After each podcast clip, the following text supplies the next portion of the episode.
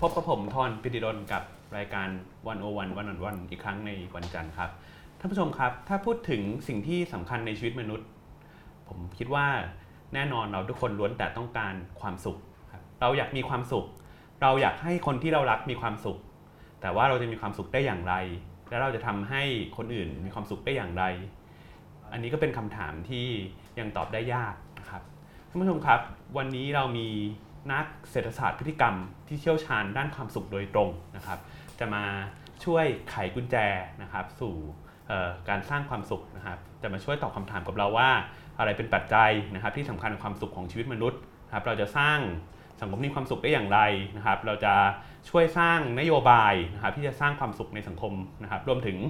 เราจะเอาเศรษฐศาสตร์พฤติกรรมนะครับมาตอบคำถามหลาย ๆ อย่าง ที่เราสงสัยเกี่ยวกับสังคมไทย ว่าจะสร้างสังคมไทยที่ดีขึ้นได้อย่างไรนะครับเออขอต้อนรับแขกรับเชิญของเราวันนี้นะครับศาสตราจารย์ดร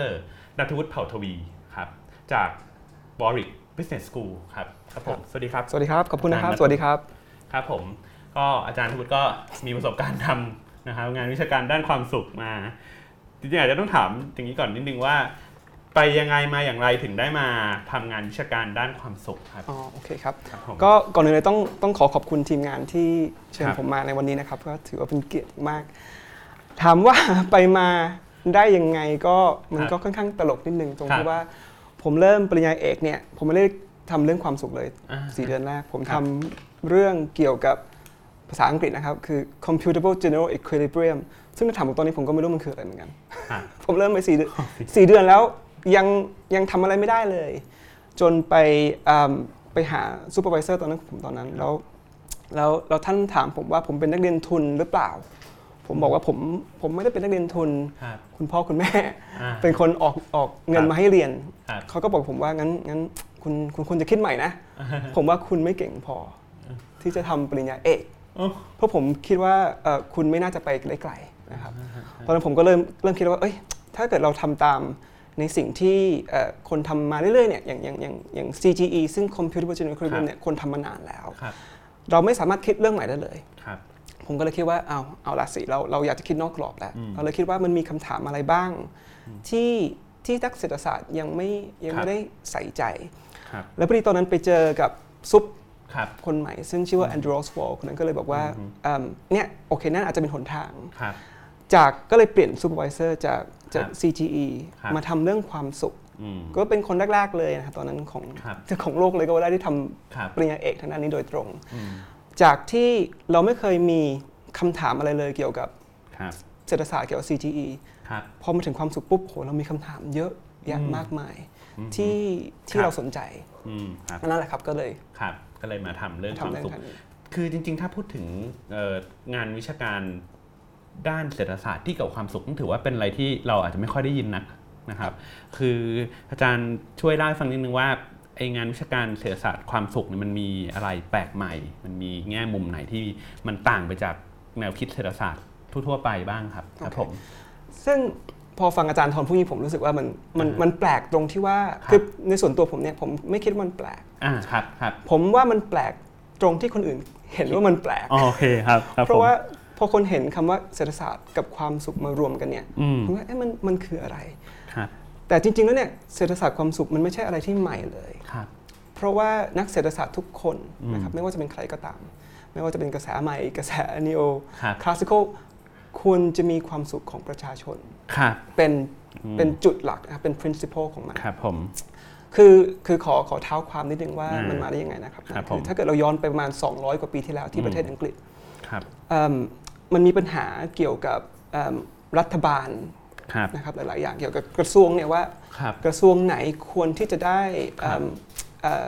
งบมากที่สุด อืม กระทรวงไหนควรจะได้ให้คุณค่ามากที่สุดคครัรับบ เขาก็เถียงกันเถียงกันไม่ก็เหมือนกับก็คงจะเหมือนกับปัจจุบันเนี่ย ครับ เอ่อจนมีนักปรัชญาคนหนึ่ง ชื่อว่า อ่า เจมี่เบนตัม ฮะเจอร์มี่เบนตัม ถ้าคนที่ ครับ เรียนเอ่อกฎหมายมาอาจจะรู้จัก หรือ ครับ เรียนปรัชญามาอาจจะรู้จัก ครับ เอ่อเกี่ยวกับ utilitarianism อืม ก็คือว่า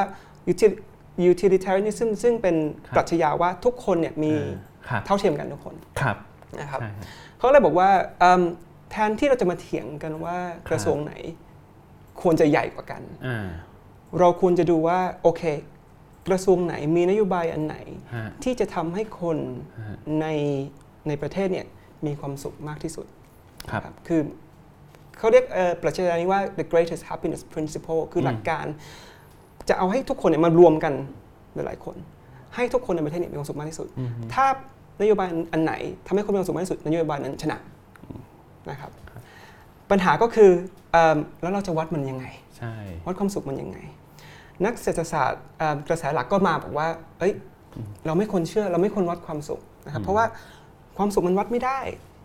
เอาสมมติว่าอาจารย์ทรบอกว่าเอ่อผมมีความสุขมาก อืม ผมว่าผมมีความสุขพอประมาณ เราจะรู้ได้ยังไงว่าไอ้ความสุขมากของอาจารย์ ครั ท บ รเนี่ยกับความสุขพอประมาณของผมเนี่ย ใครมากกว่ากัน ใครมากกว่ากัน อ่าใช่ นะครับ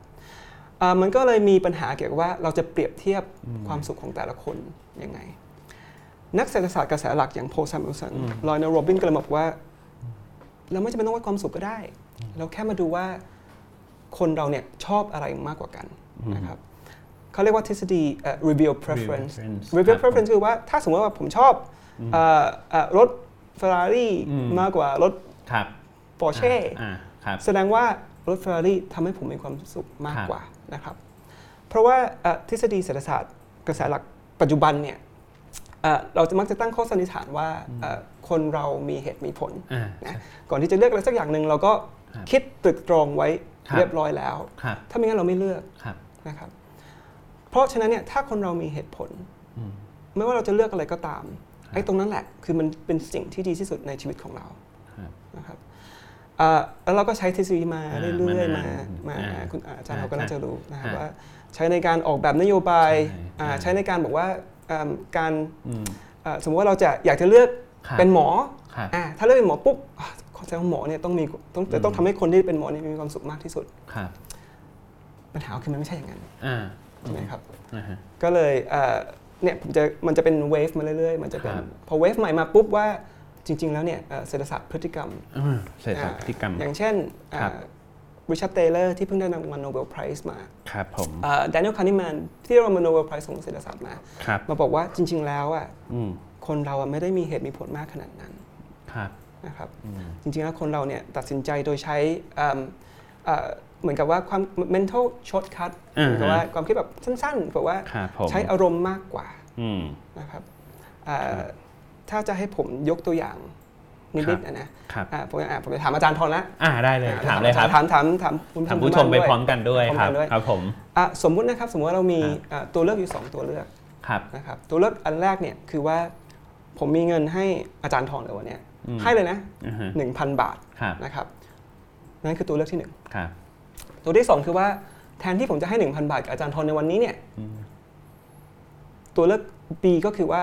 ตัวเลือกที่สองเนี่ยคือว่าผมจะให้เงิน 1,100 บาทกับอาจารย์ทอนแต่เป็น 365 วันจากนี้คือ 1 ปี อ่า หลั ฮะ งจากวันนี้ ถามว่าการได้เงินพันบาทในวันนี้ ฮะ กับได้ 1,000 บาท 100 บาท ในอีก 1 1,100 ปีข้างหน้าเนี่ยอาจารย์ถอนเลือกอะไร เลือกพันบาทวันนี้ พันบาทวันนี้ ใช่ นะครับไม่รู้ว่าท่านผู้ชมเลือกอะไร ผมเลือกพันบาทวันนี้ โอเค ผม เลือกพันบาทวัน นี้โอเคเอาใหม่เอาใหม่นะตัวเลือก 2 ตัวเลือกใหม่เลย ครับ ระหว่างผมให้เงิน 1,000 บาทกับอาจารย์ทอน ครับ อีก 10 ปีข้างหน้า อ๋อ นะ หรือ ฮะ ผมจะให้เงิน 1,100 บาทอีก 11 ปี อ๋อ ข้างหน้านะ10 ปีหรือ 11 ปี ถ้า 10 ปีผมให้เงินเงินคุณ อ่า อาจารย์ทอน1,000 บาท ฮะฮะ แต่ถ้าเป็น 11 ปีผมให้ 1,100 อาจารย์ถอนได้ไหม เอ่ออันนี้ 11 ปี 11 ปี ครับ อ่า11 ปี อ่า โอเค ผมรู้ว่าผมจะเลือกอะไรเหมือนกันอันนี้คือตรงตามพฤติกรรม นี่ขนาด เออ ถามอาจารย์เศรษฐศาสตร์นะ ตรงครับ ตรงครับ ตาม ตาม ตาม คืพอฤติกรรม อันนี้เป็นเป็นตรงตรงตามพฤติกรรมของอ่า เออ ของคนธรรมดา อ่าฮะ ไม่ใช่คนที่มีเหตุมีผลเพราะอะไรรู้ปะ โอเคฮะ เพราะว่าระหว่างอ่า อ่าใช่ใช่ ถ้าเกิดเราถาม นปีครั้ง อ่าถ้าเราถามว่าในสิ่งที่เราอยากจะได้ในวันนี้เนี่ย อ่าอ่า คนเราส่วนใหญ่บอกอยากจะได้ในวันนี้ อ่าฮะ คนเราส่วนใหญ่ชอบความสุขทันที อ่าฮะ หรือภาษาภาษาอังกฤษเราเรียกว่า instant gratification อ่าฮะ อยากได้ทันที เราไม่ อ่า อยากจะรอ แต่ว่าถ้าเกิดเราต้องลองไปในในอนาคต ครับ อันไกลเนี่ย ครับ ระหว่างปีหนึ่งที่มันแตกต่าง 10 ปีกับ11ปี มันแตกต่างแค่ปีเดียว ครับ เหมือนกับวันนี้กับ ครับ อีกหนึ่งปีข้างหน้า ครับ มันแค่ปีเดียวแตกต่างกัน ครับ แต่คนเราบอกว่า เฮ้ย อืม รอได้ จริง ๆ ถ้ามีเหตุมีผลนะ อาจจะต้อง อ่ะถ้ามีเหตุมีผลเนี่ย อ่า เราจะ เพราะว่า ครับ เอ่อปีหนึ่งระยะห่างเนี่ยมันเท่ากัน ใช่ มันก็ควรจะเลือก มันควรจะเหมือน ใช่ มันเหมือนกับที่ภาษาไทยบอกว่าเอิ่ม อ่า ผัดวันประกันพรุ่ง อ่า อ่าใช่ไหม ฮะใช่ฮะ เอ๊ะสิ่งที่เราชอบเนี่ยเราชอบอยากได้วันนี้ อ่าใช่ใช่ แต่สิ่งที่เราไม่ชอบเนี่ยเราจะแบบเอ๊ะ ครับ เอาไว้ ยังไงนะ วันวันหลัง วันหลัง อ่า เราคิดว่าตรงเนี้ยมันเป็นอะไรที่มีเหตุมีผล ครับ จริง ๆ ไม่ใช่ อ่า เพราะว่าเราคิดว่าคนเราในปัจคนเราในปัจจุบันเนี่ยกับคคนรับ เราในในอนาคตเนี่ยมันคนละคนกัน ครับ ซึ่งจริง ๆ แล้วมันทำให้คนเราเนี่ยออมทรัพย์กันไม่พอ อ่า ใช่ไหม อ่าใช่ พอไปถึงอนาคตแล้วปุ๊บเอ้ยทำไมเราออมตรงนั้นเราเราถึงไม่อ อมใช่ไหมแล้วทำไม ครับ เราถึงไม่ออมเท่าที่เราควรจะออม ครับผม เอ่อภาษาอังกฤษนะครับคืออ า time inconsistency อ่าฮะ คือเรามีไม่มีความที่มันแบบยังไงคล้องจองกันปะคือ ครับ consistent ที่แบบว่า ทำ consistent คือเหมือนกับเราเราไม่ค่อยเอ่อโอ้อันนี้แปลยากนิดนึง คือมั เรา น ทำอะไรไม่ค่อยเป็นไป ตาม มีมาตรฐานเนอะ มาตรฐานเออมาตรฐาน เออไม่มี ใช่ มาตรฐานในทางตามเวลา ใช่ เพราะฉะนั้นเนี่ยเอิ่มมันถึงบ่งบอกได้ว่าการตัดสินใจของคนเนี่ย ครับ เอิ่มถ้าจะให้ผมขยาย ครับ อีกนิดนึงอะนะครับ ครับ คือว่าคนเราเวลาเราคิดเนี่ย อืม มันมีการคิดอยู่ 2 ระบบ อืม นะครับมันมีระบบ 1 แล้วก็ระบบที่ ครับ 2นะครับเอ่อระบบระบบหนึ่งคือระบบเราเรียกว่า system one อ่าฮะ system one ก็คือว่าเอิ่มมันเร็ว อ่า มันอัตโนมัตินะครับ อ่ มันเป็นใช้อารมณ์ อ่าฮะ นะครับอันนั้นคือเราใช้ระบบที่หนึ่งเนี่ยในการสมมติว่าเราเห็นคนเดินมาเฮ้ยคนนั้นหล่อหรือสวย อ่าฮะ อ่ะอันนั้นคือระบบหนึ่งปุ๊บ อ่าฮะ ทันทีไม่ต้องคิดมาก ฮะ นะครับส่วนระบบที่สองเนี่ยคือ ฮะ system 2เนี่ย ฮะ มันเป็นระบบที่ชา ฮะ หลับอยู่ ครับ แต่มันเป็นแค่ระบบที่ใช้คำนวณ อื นะครับ ม ระบบเราจะใช้ระบบที่สองก็ต่อเมื่อเวลาผม อืม ผมถามอาทรอาจารย์ท อื น ม ว่า 24คูณ57 ได้เท่าไหร่ อ๋อโอเค ตองนั่ง รับ คิดละอ่า อ่า อันนั้นระบบที่สองเนี่ยนักเศรษฐศาสตร์ส่วนใหญ่ คิดว่าเราใช้ระบบนั้นตลอด ครับ ครับ อืม แต่จริง ๆ ไม่ใช่ ไม่ใช่ ระบบที่ 2 เนี่ย เราใช้ก็ต่อเมื่ ครั อบ เรามีเวลา อืม มันเป็นระบบที่มีเหตุมีผล ครับ นะครับ ปัญหาก็คือว่าในระชีวิตประจำวันของเราเนี่ย ครับ เราใช้ระบบหนึ่งมากกว่า โอเค เพราะมันง่าย มัน ครับ มันไม่ต้องใช้ อืม พลังในความคิดมาก ครับ นะครับ อืม เพราะฉะนั้นเนี่ยอ่าระบบที่ 2 ปกติก็จะนอนหลับอยู่ ครับ ถ้าระบบที่ 1 มันไม่ไปปลุกให้ตื่นหน่อย ครับ คิดไม่ออกจริง อ่า ๆ ช่วยหน่อย ครับ ระบบที่ 2 ก็จะไม่ทำงาน ครับผม นะครับ โอเคใช่ ปัญหาก็คือว่าสมมติ ฮะ จะให้คำถาม ผมไม่รู้ผม อ่า พูดพูดมากไปไหม เออไม่ไม่ไม่เป็นไรเล่าเล่าได้ครับ อ่ะ อันนี้ เล่าได้ คือกำลังเล่าถึง อ่ะ เอ่อเรื่องว่าทำไมเศรษฐศาสตร์พฤติกรรมมันถึงใหม่ ใช่ ถึงใหม่แล้วทำไมมันถึง ครับ คล้องจองกันกับความสุขนะครับ เดี๋ยวผมจะเข้าความสุขอีกนิดนึง ได้ครับ ผมมีคำถามมีคำถามหนึ่งให้อาจารย์ ครับคราวนี้จะพยายามคิดแบบนักเศรษฐศาสตร์ละจะแบบพยายามไม่คิดแบบ อ่ะนะอ่ะมีคำถามที่เขาใช้ประจำที่จะวัดว่า เพื่อเพื่อจะเป็นการพิสูจน์ว่า ครับ คนเราเนี่ย มี ใช้ระบบ rationality ระบบ เออ ใช้ระบบที่หนึ่งมากกว่า ครับ คำถามก็คือว่าอ่ะมันมีอ่ะข้าวผัด ครับ จานหนึ่งเมื่อ ครับ อาจารย์ทอจะไปกินข้าวข้างนอครักบ เนี่ยข้าวผัดกับไข่ดาว ครับ ขายขายแยกกันก่อน ครับ แต่ถ้าขายรวมกันเนี่ย ครับ ราคามันร้อยเจ็ดบาท อ่า นะ อ่าฮะ แต่แม่ค้าบอกเนี่ยข้าวผัดเนี่ยมันมันแพงกว่าไข่เจียวเนี่ยหนึ่งร้อยบาท อืม ถามว่าไข่เจียวกี่บาท อืม อ่ะเราราคารวมกันร้อยเจ็ดบาท ครับผม ข้าวผัดราคามากกว่าไข่เจียวหนึ่งร้อยบาท ถามเลย ถามว่าไข่เจียวราคากี่บาทเอาด้วยกันอาจารย์ไม่ต้องตอบอาจารย์อาจารย์ทอมไม่ต้องตอบก็ได้ ได้ได้ได้ แล้วถ้าเกิดคิดเร็วๆเนี่ยอาจารย์คิดว่า สมมติ อ่า คำถามอ่ะครับผมคำตอบแรกที่ขึ้นในหัวเนี่ย อ่าฮะอ่าฮะาฮะ คืออะไรรู้ป่ะ ครับครับ คือ 7 บาท อ่า ใน อ่า หัวนะคนจะบอกเฮ้ยมันก็เจ็ดบาทดีก็ อ่าฮะ ร้อยหนึ่งร้อยเจ็ดบาท ถ้าเกิด อ่า หนึ่งแพงร้อยหนึ่ง อ่าฮะ มันก็จะมันก็ต้อง อ่า ร้อยบาทเออแต่มันต้อง อ่าฮะ เจ็ดบาทสิ อ่าฮะอ่าฮะ ซึ่งเป็นคำตอบที่ผิด ครับครับ นะครับเพราะจริงๆเนี่ยมันสามบาทห้าสิบสตางค์ ครับ นะ อ่า เพราะว่าถ้าเกิดไข่เจียวสามบาทห้าสิบสตางค์ อ่าอ่า ไข่ ครับ ข้าวมันแพงกว่า ครับ ร้อยบาท ครับ ข้าวก็ต้องร้อยสามบาท ร้อ ห้าย สิบ สาม ส บาทตางค์ ห้าสิบอ่าอ่า อ่ะ ก็จะเป็น แต่ว่า อ่ ระบบที่หนึ่งของเราเนี่ย ครับ มันก็มันก็ อ่ เจ็ดบาทอะไม่มีปัญหาอะไร ครับ มันก็ไม่ไปปลุกระบบที่สองให้มันตื่น โอเคครับ เรา มันก็ส่งผลทำให้เราตัดสินใจแบบผิด ครับ ๆอยู่เรื่อยๆเพราะเรา ครับ ใช้ระบบที่หนึ่งมากเกินไป ครับ ผม อืม สรุปตรงนี้นะ ได้ครับ ว่าเศรษฐศาสตร์พฤติกรรมจึงบอกกับเราว่า อืม ในความเป็นจริงแล้วเนี่ยเอิ่มเราอาจจะไม่ได้เลือกในสิ่ง ครับ ที่ทำให้เรามีความสุขจริง โอเคครับครับ ๆ เพราะมันมีอคติทางด้านความคิดต่างๆนานา ครับ เราก็อาจจะต้องกลับไปในความ อ่า คิดของเจอร์มี่เบนตัมว่า ครับ เราอาจจะต้องวัดความสุขของคนจริง ครับ ๆ เพื่อจะมาพิสูจน์ว่า โอเค อะไรที่เป็นตัวแปรของความสุข ครับ นะครับ โอเค ทีนี้แล้วพอเรามุ่งไปที่การวัดความสุขของคนจริงๆเนี่ยมันก็จะยังมีเอ่อมีความท้าทายอยู่อีกว่าเอ้ยเราเราจะวัดยังไง เราเทียบความสุขกันได้ไหม เรามีมาตรวัดไหมฮะ เวลาเราบอกว่าเศรษฐศาสตร์เอ่อพฤติกรรมศึกษาความสุขเรา มันทำยังไงมันถึงวัดออกมาได้ คือเอิ่มในปกติเนี่ยเราคจะรับ ใช้เอิ่มทางเซอร์เวย ครับ คือผมทำงานมา เกือบ20ปีละ ครับ เกี่ยวกับเนี่ย ครับ เราใช้ข้อมูลความสุขจา ครั ก บ เอิ่มคนสมมติอย่างที่อย่างที่อังกฤษนะครับ คือเราถามคนเป็นหมื่นคนต่อต่อปี ครับ นะครับแล้วก็เราจะถามคนเดิมไปเรื่อยๆนะครับ แล้วแล้วนอกจากความสุขนี้ก็ถามอย่างอื่นอย่างชีวิตการแต่งงานการเงิน ฮะ ต่างๆนานานะครับ ครับ ส่วนคำถามความสุขเนี่ย ฮะ มันก็แยกกันไปอีก ฮะ นะครับตอนเนี้ยรัฐบาลอังกฤษที่ที่เอ่อสมัยของเดวิดแคมเมรอนตอนที่ยังเป็นนายกรัฐมนตรีอยู่เนี่ยออกมาบอกว่าเราจะเริ่มเก็บความสุขแล้ว ครับ ของของคนในประเทศ อืมอืม นะครับเอ่อมันก็มี4เอ่อมันก็จะแยกไปอยู่ความสุขเป็นนิยามใหญ่ๆอยู่ 3 นิยามนะค ครับ รับ ซึ่งผมเคยเขียนลง อืม มาแล้วว่ามันมีความสุขเอ่อระระยะสั้น ครับ ความสุขระยะยาว อืม กับความสุขระยะยาวมาก ครับ ๆนะครับเอาเราเริ่มที่ความสุขระยะสั้นก่อนละกัน ครับ ว่าวัดยังไง อืม ความสุขระยะสั้น ซึ่งภาษาอังกฤษก็คือเอ่อ daily emotional experience ครับ ก็คือว่าวันแต่ละวันเนี่ย แต่ละวัน คุณ เอ่อ มี ค เอิ่ วาม ม รู้สึก ความรู้สึกยังไงบ้าง อ่า ขึ้นลงขนาดไหนบ้าง คุณ ครับ ยิ้มมากน้อยขนาดไหน ครับ นะคุณอาจจะติ๊กนะครับ เป็นเซอร์ โอ เล ค ย์นะครับ เอ่อคุณโกรธ ครับ มีใช้ความโกรธไหมวันนี้ ครับ คุณรู้สึกว่าเอิ่มกังวล วิตก อืม ยั ค ง รับ ไงบ้างนะครับ ครับ อันนั้นคือมันมันมันขึ้นตรงอยู่กับ อืม วันเวลาว่ากิจกรรมแต่ละวันคุณทำยังไงบ้างทำอะไร ครับ ไปบ้าง ครับ นี่คือความสุขระยะสั้น อืม ความสุขระยะยาว อืม ก็เราเรียกภาษาอังกฤษว่าเอิ่ม cognitive well-being ครับ cognitive well-being ก็คือว่าเราต้องทบทวนว่าใน อืม ชีวิตของเราเนี่ย ครับ เรามีความพึงพอใจในชีวิตของเรามากน้อยขนาดไหน อืม คำถามที่เราใช้นะครับก็คือเอิ่มความพึงพอใจในชีวิตหรือ life satisfaction ครับ สมมุติว่าเอิ่มในในแบบ survey เนี่ยเราก็ถามว่าเอ่อตลอดทั้งชีวิตของคุณเนี่ยจากจาก อืม เท่าที่คุณ in in your whole life เนี่ยครับ ครับ คุณมีความพึงพอใจในชีวิต อืม มากน้อยขนาดไหน อืม 1. คือพึงพอใจน้อยที่สุด อืม 7. เป็นสเกลนะครับ คือพึงพอใจมากที่สุด อืม คุณก็ติด อืม นะครับ ส่วนความสุขเอ่อนิยามสุดท้าย ซึ่งเป็นความสุขที่ระยะยาวมาก ก็คือเออความหมายของชีวิต ซึ่งภาษาอังกฤษก็คือ eudaimonic well-being อืม คำถามคือว่าเอิ่มคุณมีเอ่อคุณคิดว่าชีวิตของคุณเนี่ย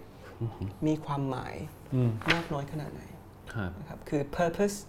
meaningfulness worthwhile นี่คือ ม ภาษาอังกฤษ อืม คุณบอกเนี่ยอ่ามีความหมายชีวิตน้อยมากที่สุดจนถึง ครับ มากที่สุด เป็น ครับ สเกลเป็น numerical scale อย่างเงี้ยนะครับ ครับ จากหนึ่งถึงเจ็ด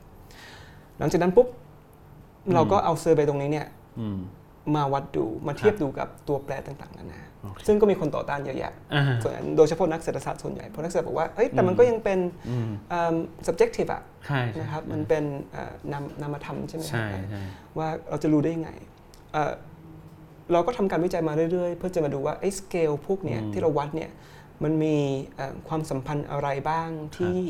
ที่เราคิดว่ามันเกี่ยวกับความสุข ครับ แล้วก็วัดได้ว่าสำหรับคนที่บอกว่าเขามีความพึงพอใจในชีวิตสูง ส่วนใหญ่เขาจะมีอายุยืนมากกว่า อืม นะครับคนที่บอกว่าเขาไม่ค่อยมีความพึงพอใจเลยในชีวิต อืมอืม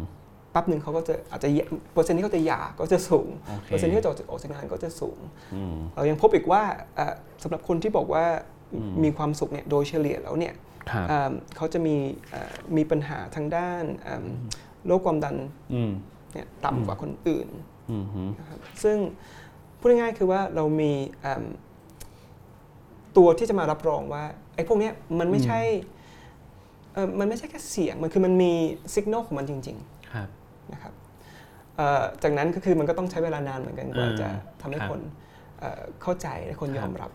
ครับ แล้วมีประโยคนี้ที่ผมชอบมากที่ว่าเอ่อถ้าตัวโมโมเลกุลเนี่ย อ่า พูดได้นะครับ อ่าฮะ ว่าตัวโมเลกุลธรรมดาพูดได้ ครับ จะมีนักฟิสิกส์คนไหนไม่อยากจะฟัง อืมอืม เราเนี่ยซึ่งเป็นนักสังคมศาสตร์เป็นนักเศรษฐศาสตร์ ครับ คนที่เอ่อตัว subject ที่เรา อืม ศึกษาเนี่ยเป็นคน ซึ่ง ครับ พูดได้ อืม ถ้าเราไม่ฟังเขา อืมมันก็เนอะ มันก็ไม่ make sense ไม่ make sense โอเคครับเพราะฉะนั้นก็พอเห็นภาพคร่าวๆนะครับ ว่าทำให้เข้าใจความสุขได้อย่างไร ทีนี้จะขยับเรื่องคุยนิดนึง คือพอทำงานวิจัยเรื่องความสุขมานานเนี่ย แน่นอนว่าคำถามที่จะต้องถูกถามก็คือว่าแล้วอะไรทำให้คนมีความสุข อ่า ใช่ฮะ ครับ คืออยากอยากจะลองให้เล่าถึงงานข้อค้นพบของงานที่น่าสนใจ ครับ นิดนึงว่าเจออะไรบ้างที่น่าสนใจเกี่ยวกับเอ่อปัจจัยที่สร้างความสุขให้กับมนุษย์นะครับ โอเค ครับผม งั้นผมเริ่มปัจจัยแรกเลยด้วยกันคือปัจจัยเรื่องเงิน โอเคเรื่อง คน เงิ สนใจเรื่องเงินมาก ครับ ปัญหา ผม ว่าเงินเนี่ยซื้อความสุขให้คน ได้มากน้อยขนาดไหน ครับ เป็นคำถามที่มีแต่คนถาม อืมนะครับ ซึ่งอ่ำงานวิจัยแรกๆเนี่ยพบว่าถ้าเราเอาอ่าคนในประเทศเนี่ยมามายืนเรียงกัน ครับ จากคนที่จนสุดไปคนที่รวยสุด ครับ เราจะพบว่าคนที่รวยสุดมีความสุข อืม มากกว่าคนที่จน ฮะ นะครับอ่าในประเทศนะครับ ในเวลาใดก็ตามเนี่ยคนที่รวยกว่าจะมีความสุขมากกว่าคนที่จน ครับผม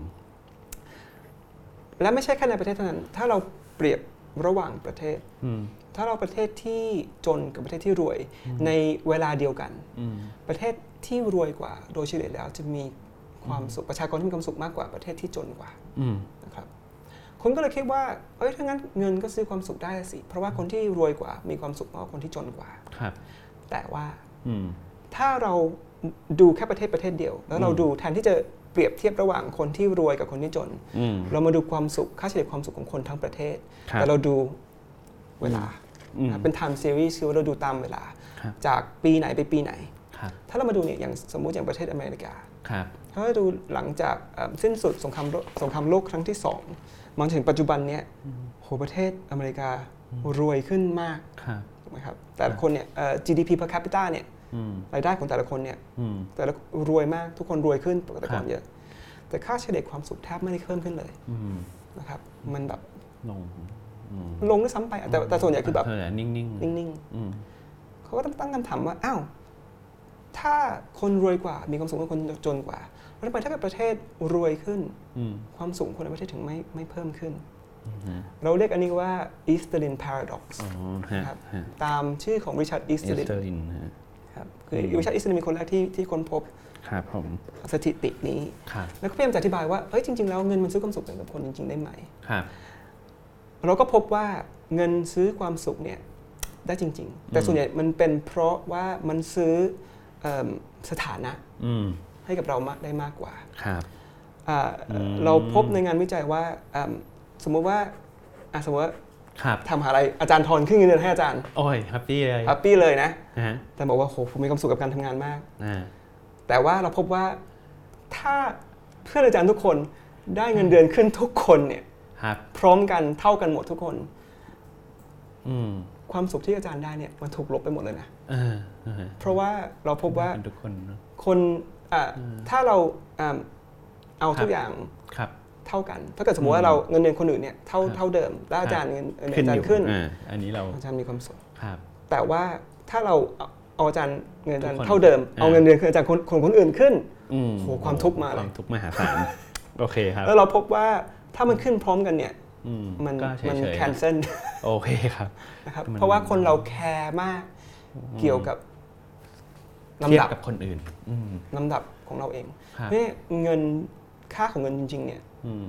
มันมันใช้ซื้อความสุขได้น้อยมาก มันใช้ซื้อความสุขได้ก็จริง ถ้าคนอื่นเขาไม่ได้ โอเค ขึ้นมากับเราด้วย โอ้ นะครับ ครับ อืม อันนั้นเป็นเป็นเป็นอันดับ เรื่องเงิน แรก อ่า ๆที่ที่เราพบ ครับ เอ่อว่าเงินจริงๆเนี่ยเอิ่มเราใช้เงินกันไม่ค่อยเป็น อืม นะครับเราใช้เงินซื้อในสิ่งที่เราคิดว่ามันมันส่งสัญญาณว่าเรารวยอะ่ะ อ่า พอเราส่งสัญญาณปุ๊บนะครับ ครับ ไอคนที่แบบ อืม อยู่ดีๆอ้าวทุกข์เพราะมันมีคนรวยขึ้นกว่า ครับ อ่าภาษาเศรษฐศาสตร์คือ zero sum game ครับ นะครับคือถ้าเกิดมีคนที่รวยขึ้นเอ่อก็จะมีคนหนึ่งที่จนลงเมื่อเทียบกัน ครับ ความสุขที่เขาได้ขึ้นมา กับความความทุกข์ที่ที่คนจนลงมาเนี่ยมันก็จะบวกลบคูณหารก็จะเท่ากับศูนย์ ครับผม มันถึงอธิบายว่าทำไมในประเทศเนี่ย อืม เวลาทั้งประเทศรวยขึ้น อืม ความสุขก็ ความสุขมันไม่ได้เพิ่มขึ้นไปด้วยเพราะว่าถ้าเกิดมีคนเลื่อนขึ้นก็จะมีคนตกลง อืมอืม ถูกไหมครับ ครับผม เพราะเนี่ยค่าเฉลี่ยมันก็จะ ครับ พอๆเดิม โอเค เพราะฉะนั้นเนี่ยเอิ่มเอ่อ ครับ GDP growth คือ ก็ไม่ได้แมทเธอ ไม่ได้มี อ่า เอฟเฟกอะไรมากกับความสุขของมวลชนเท่าไหร่ ครับผม อันนั้นอันแรก อันนั้นอันแรกเรื่องเงิน อันนั้นเงิน แล้วอย่างปัจจัยอื่นเอ่อเรามักจะได้ยินคำว่าเอ่อครอบครัวเป็นสิ่งสำคัญที่โยงกับความสุขของมนุษย์มาก ครับ อันนี้นี่ในงานเราเจอว่าอะไรเกี่ยวกับครอบครัวบ้างครับ ครับคือเราก็ใช้ Data จากทั่วโลกอะนะครับ คือไม่ ค ใช่ รับ แค่แค่ในประเทศในฝั่งยุโรป ครับ อย่างเดียว คือถ้าเกิดเราใช้ Data ทั่วโลกเนี่ยมีอันหนึงที่เราพบก็คือว่าคนที่แต่งงาน อ่า นะปีแรกที่แต่งงาน เนี่ย จะมีความสุข ครับผม แล้วเราดูตามเนี่ยปีหนึ่งก่อนจะแต่งอะโอ้โหก็สุขขึ้นละ แล้วก็ปีที่แต่งก็สุข แต่แต่มันก็ตกนะครับ คนเราปรับตัวปรับตัวกับความแต่งงานกับการแต่งงานได้ แต่ก็ยังไม่ไม่ลงมาจนเท่ากับก่อนที่จะแต่งงาน โอเค ยังน้อยยังยังมีมากกว่าในชีวิตการแต่งงาน เออ ดีอ่าแต่ว่าเราแทบจะไม่เห็นผลลัพธ์อะไรกับการมีลูกเลย อ๋อโอเค เนี่ย การ เป็นอะไร มีลูก การมีลูกนี่แทบจะไม่มีผลลัพธ์อะไรกับความสุข ไรับกับความสุข อ่าระยะสั้นกับระยะยาว ม แต่พอมีกับ ความระยะอ่าความสุขระยะยาวมาก ซึ่งเราคิดว่าอย่างน้อยชีวิตก็มีความหมายถึงแม้ว่า คหยกขึ้นเนอะ วันๆนี่จะแบบโอ้โห เหนื่อยล้า เหนื่อยล้า อ่า นะครับ เป็นใช่ความทุกข์ยากในแต่ละวัน ทุกอย่างแต่ละวัน อ่าใช่ฮะ แต่คนก็ยังเอ่อถ้าเราไปถามผู้ปกครองธรรมดานะว่า ครับ ลูก แ คุณมีความสุขไหม เออ ร้อยเกือบร้อยทั้งร้อยบอกว่าใช่ อืม แต่ถ้าเราไปวัดความสุขโดยที่ไม่ต้องถามถึงลูกเนี่ยว่าความสุขของชีวิตเขาเนี่ยเป็นยังไง ครับผม การมีลูกกับไม่มีลูกเนี่ยแทบไม่ได้แตกต่างกันเลย อืมอืมอืม ครับ อันนี้เรื่องครอบครัวแต่งงานมีลูกทีนี้เรื่องงาน ครับ อ่าการ อ่ะ ได้ทำงาน คนที่มีงานทำประจำเนี่ย ครับ อ่ะจะมีความสุขมากกว่าคนที่ตกงาน อืม นะครับอ่ะแต่คนที่รีทายเนี่ยมีความสุขมากกว่าคนตกงาน อ๋อ ด้วย อ่าฮะ อันนี้คือคอนโทรลเรื่องอายุไปได้นะครับช่วง ครับ อายุ ครับ เอ่อแต่คือการตกงานเนี่ยเป็นสิ่งที่เอิ่มแย่มากๆ การว่างงานเนี่ยเป็นมีผลลัพธ์กับความสุขกับความพึงพอใจของชีวิตคนมาก อือฮึ แล้วมันไม่ใช่เกี่ยวกับเรื่องเงินด้วย เพราะเราคิดว่าเอิ่มคนตกงานจะทุกข์มากกว่าคนทั่วไป เพราะเขาไม่มีเงินไม่ใช่ อืม ขนาดเราเราเราถ้าเกิดเราเปรียบเทียบกันคนสองคน ครับ มีเงินในที่ใช้ที่บ้านเนี่ยเท่ากัน แต่คนตกงานเนี่ย อืม คนที่ตกงานเนี่ยมีความทุกข์มากกว่าคนที่ ครับ มีงานทำเยอะ ถึงแม้ว่าเงิน ครับ ใช้ในครอบครัวจะเท่ากัน อืม ส่วนหนึ่งเพราะว่าเอ่อคนที่ตกงานจะขาดความมั่นใจในตัวเอง อืม นะครับ เอ่อแล้วก็ ครับผม สองคืออาจจะไม่ได้ห่วงเรื่องเงินในปัจจุบันแต่จะห่วง ครับ เรื่องเงินในอนาคต อืม แต่แต่ว่าถ้าคุณตกงาน ครับ นะครับ แล้วคุณไปอยู่ในในเอิ่มสมมุติสมมติว่าไปอยู่ในตำบล หรือไปอยู่ในจังหวัดอยู่ในอำเภอที่มีเอ่ออัตราคนตกงานเยอะเนี่ย การตกงานคุณไม่ได้มันโอเค อืม ไม่ได้เลวร้ายมาก เพราะเหมือนกับคุณมองไปทางไหนก็มีแต่คนตกงาน อืมอืม ก็มันก็ไม่ได้ทำให้คุณทุกข์มากถ้าคุณตกงานใน อืม ในสถานที่ที่คนคนอื่นมีงานทำกัน ครับผมอืมทีนี้จะเริ่มเห็นเอ่อจะถามไปทีละปัจจัยเรื่อ ได้ ยๆ ครับ เช็ค ได้ได้ ปเรื่อยๆเพราะว่า จะได้ คล้ายๆกับเข้าใจความสุขของตัวเองด้วยนิดนึงครับครับผม ครับผม เอ่ออีกอันหนึ่งที่คนชอบครับพูด คือเรื่องเพื่อนฝูงครับ อ่าครับ การที่เราได้สราวตัวเองคือกับคนที่แบบคล้าย ๆ กับพูดง่ายว่าเราคุย แล้วเราแบบเอ่อรู้เรื่องเป็นเพื่อนฝูงที่เรารู้สึกว่าแบบโอเค ชอบในสิ่งที่เราชอบ อันนี้อันนี้มีผลกับเรื่องความสุขมากไหมครับ อ่ะมีมากเกือบที่สุด มากเกือบที่สุดเลย มากเกือบที่สุด ถ้าเกิด ครับผม ตั้งแต่ทำการวิจัยมาเนี่ยเอิ่มเอ่อการที่มีเอิ่มเราเรียกว่า social relationship นะครับ โอเค ซึ่ง ครับ เป็นการมีการมีมีคนที่สนิท มี social support มีคนที่แบบเวลาเราเจ็บไข้ได้ป่วยเนี่ยเรามีคนที่เราไว้ใจ ครับ แล้วมีคนที่คุยด้วยในใน ครับ ในชีวิตประจำวันเนี่ย อืม มีผลกับความสุขทั้ง3าม ทำอันเลย สามอันเลย สาม ระยะสั้น อัน ระยะยาควรับ ระยะยาวมาก โอเค เพราะว่ามนุษย์เราเป็นเป็นสัตว์สังคม อืม นะครับ คือแล้วยิ่งถ้าเราจะถ้าจะให้ทฤษฎีมาอธิบายเนี่ยเราก็ ครับ จะบอกว่าเอ่อการที่ได้คุยอย่างเงี้ยใน อืม หลังที่เราได้มาคุยกันได้มากิน ครับ มาทานข้าวด้วยกันเนี่ย อืม กิจกรรมที่เราทำเนี่ยคือ ครับ เราต้องคือพูดไงายคือ attention คืออ ม ความคิดของเรา ครับ มันอยู่ตรงนั้นอยู่ตลอด มัน ครับ เป็นมันเป็นเป็นกิจกรรมทางทางด้านบวก อ่า นะครับที่จริงทฤษฎีความสุขมันง่ายๆนะครับนะ อ่า ถ้าความคิดของเรา มันไปโฟกัสอยู่ในสิ่งที่มัน positive อยู่ตลอด อืม ไอ้ตัวนั้นมันก็จะมีผลกับความสุขของเรา อยู่ตลอด เราก็จะไม่ค่อยปรับตัวกับมัน แต่ถ้าเราไม่ได้ไอ้ไอ้ attention ของเราเนี่ยมันไม่ไปอยู่ตรงจุดนั้นนานๆเนี่ยแป๊บหนึ่งเราก็จะปรับตัวกับมันแล้ว ครับ นะครับ อืม อย่างเช่นคนเข้าใจคิดว่าเงินเนี่ยซื้อความสุขให้กับเราได้เยอะ ครับ แต่จริงๆแล้วเนี่ยเวลาเราได้เงินเดือนมา อืม สมมุติสมมติได้เงินเดือนเพิ่มขึ้นมาวันแร ครั ก บ เราจะคิดถึงมันตลอด อืม แต่ถามว่าเราจะคิดถึงมันพรุ่งนี้อีกสองวันสามวันขนาดไหนแป๊บหนึงเราก็จะไม่คิดถึงมันอีก พอเราไม่คิดถึงมันอีก อืม มันก็ไม่มีผลอะไรกับความสุขของเราอีกต่อไป มเพราะฉะนั้นอย่างบอกการที่เราได้เอ่อพูดคุย อืม ได้เขาเรียกว่ามีเอ่อ ปฏิสัมพันธ์ สัมพันธ์เน อ่า อะแบบ ใช่ เพื่อนผมคือมันเราอยู่กับตรงนั้นโมเมนต์ตรงนั้น โมเมนต์ตรงนั้น แล้วก็มีความสุขกับมันอ่ะแล้วแล้วอย่างสมัยใหม่เอ่อเวลาเราแชท อืม คือเราเราอยู่กับคนอื่นแต่เราอยู่ผ่านไลน์อย่างเงี้ยครับ ครับ อ่ะอันนี้นับไหมครับ อืมถ้าไลน์มันก็ ถ้ามันมันสร้างทำให้เราใช้อย่างที่ผมว่าไง อืม ไอ้ไอ้ตรงนี้มันเป็นแค่อ่าเขาเรียกว่าเมนเมนใช่ไหมครับ อ่า แต่เวลาถ้าเกิดถ้าเกิดเรายังใช้จุดโฟกัสของเรายังยังเป็นสิ่งที่บวกอยู่ ครับ ก็ถูกต้อง ครับ แต่ถ้าถามว่าเราใช้ Instagram โซเชียลมีเดียอะไรอย่างเงี้ยครับ มันอาจจะมีอย่างอื่นที่ทำให้เอ๊ะ ครับ การเปรียบเทียบเนี่ยทำให้เรา ครับ มีความถูกข์ อ๋อ ถ้าในสิ่งที่เราพูดมันไม่ได้ จริง มันไม่ได้เป็น ครับ ส่งผลให้ให้ให้เรารู้สึกจากด้านบวกเท่าไห ร่ มันก็มันก็ไม่มีจริงไหมครับ เพราะฉะนั้นไอ้ไอ้จุดก็เรียกว่ามีนเนี่ย อืม ว่าระหว่างเจอกันกับใช้ไลน์มันไม่น่าจะมีอะไรที่แตกต่างกัน ถ้า อืม การใช้ไลน์มันยังทำให้เราคุยเหมือนกับที่เราคุย ครับ แต่จริงๆมันก็ไม่ได้เป็น นก็ไม่เหมือน มันไม่เหมือน มันไม่เหมือนเหมือนกับเรา ใช่ เราไม่ได้อยู่กับมัน เราไม่ได้ ที่เรา อยู่กับ ได้คุยกัน face to face นะ ใช่ คื ถู อก ต้อง ต่างๆกันทีนี้เอ่อเดี๋ยวขอไปปัจจัยตรงนี้อีกสักสองสองปัจจัยเนาะอ่ะปัจจัยเรื่องสุขภาพ ครับ สุขภาพกับความสุขนิยมกันขนาดไหนครับ อ่าถูกต้องคือมันขึ้นอยู่ว่าสุขภาพเนี่ยพูดถึงสุขภาพจิต า หรือสุขภาพกาย ครับผม นะครับอ่าสุขภาพกายเนี่ยช่วยๆอยู่แล้ว ถ้าคุณเจ็บไข้ได้ป่วย อือฮึ ความพึงพอใจของชีวิตคุณตก ครับ การใช้ชีวิตประจำวันอ่าความสุขในชีวิตประจำวันของคุณก็จะตก ครับ นะครับแล้วมันก็จะขึ้นอยู่ว่า อืม คุณป่วยเป็นอะไร อืม แล้วก็ป่วยนานขนาดไหน ครับ ถ้าป่วยนานคุณอาจจะปรับตัวกับมัน อืม ไปเรียบร้อยแล้ว ครับ แต่มีสุขภาพจิตนี่แหละ สุขภาพจิต ที่เราไม่สามารถปรับตัวกับมันได้เลย อ๋อ นะครับสุขภาพจิตก็คือว่า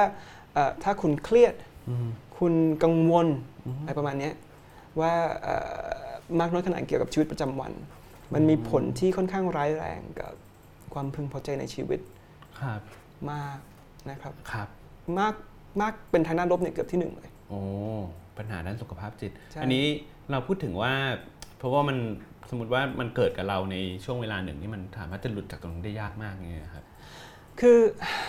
ผมว่าปัญหาเรื่องสุขภาพจิตเนี่ยมันเป็นปัญหาที่สังคมไทยยังยังไม่เข้าใจ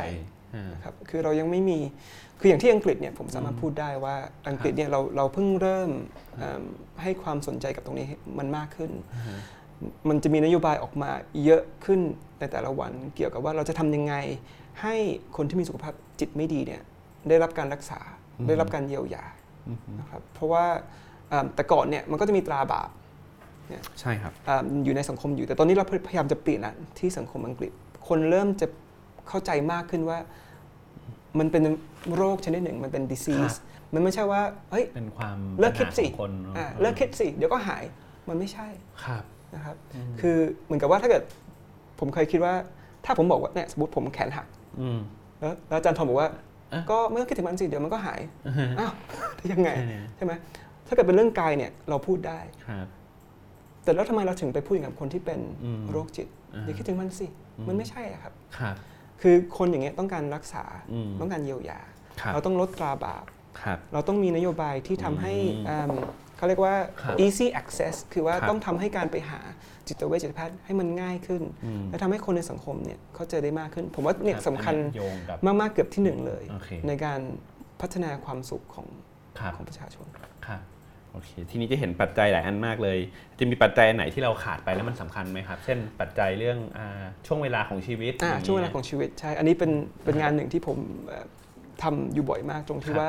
เอ่อเขาบอกว่าความสุขคนเราเนี่ยตอนที่เรายัง อ่า หนุ่มๆนะฮะ หนุ่ม เนี่ยประมาณประมาณสิบหกสิบเจ็ดเริ่มเนี่ยจะค่อนข้างสูง ๆอ่า เสร็จแล้วมันก็จะตกตกตกตกตกตกตกแล้วก็จะบอกว่าอยู่ตรงต่ำที่สุดประมาณ 40 ต้น โอ้ละ ๆ ผมก็ใกล้ละ เกือบละ อาจารย์ทอนก็ แล้วผมอีกอีกอีกสักพักหนึ่งแต่แต่ว่ากำลังลงอยู่กำลังลงอก ำลัง ยู่ ลงอยู่ แล้วก็แล้วก็จะค่อยๆขึ้นไป อ๋อ เราเรียกว่าเอ่อ midlife crisis อ๋อ ตรงนี้ประมาณ40 อ๋อเราจะไปสุกน้อยที่สุดสัก 40 กว่า ใช่ ผมเคยทำวิจัยของคนไทยนะ อืม ใช้การลับ world poll เนี่ยแล้วเรา ครับ พบว่าคนไทยประมาณ 41-42 โอ้ จุดเนี่ย จุด bottom out เนี่ย ประมาณ 41-42 ออมพูดถึง mid life ชอบเข้าใจผิดว่ามันต้องแบบเกือบเกือบห้าสิบจริงๆมันสี่สิบกว่า ประมาณ 40 อ๋อ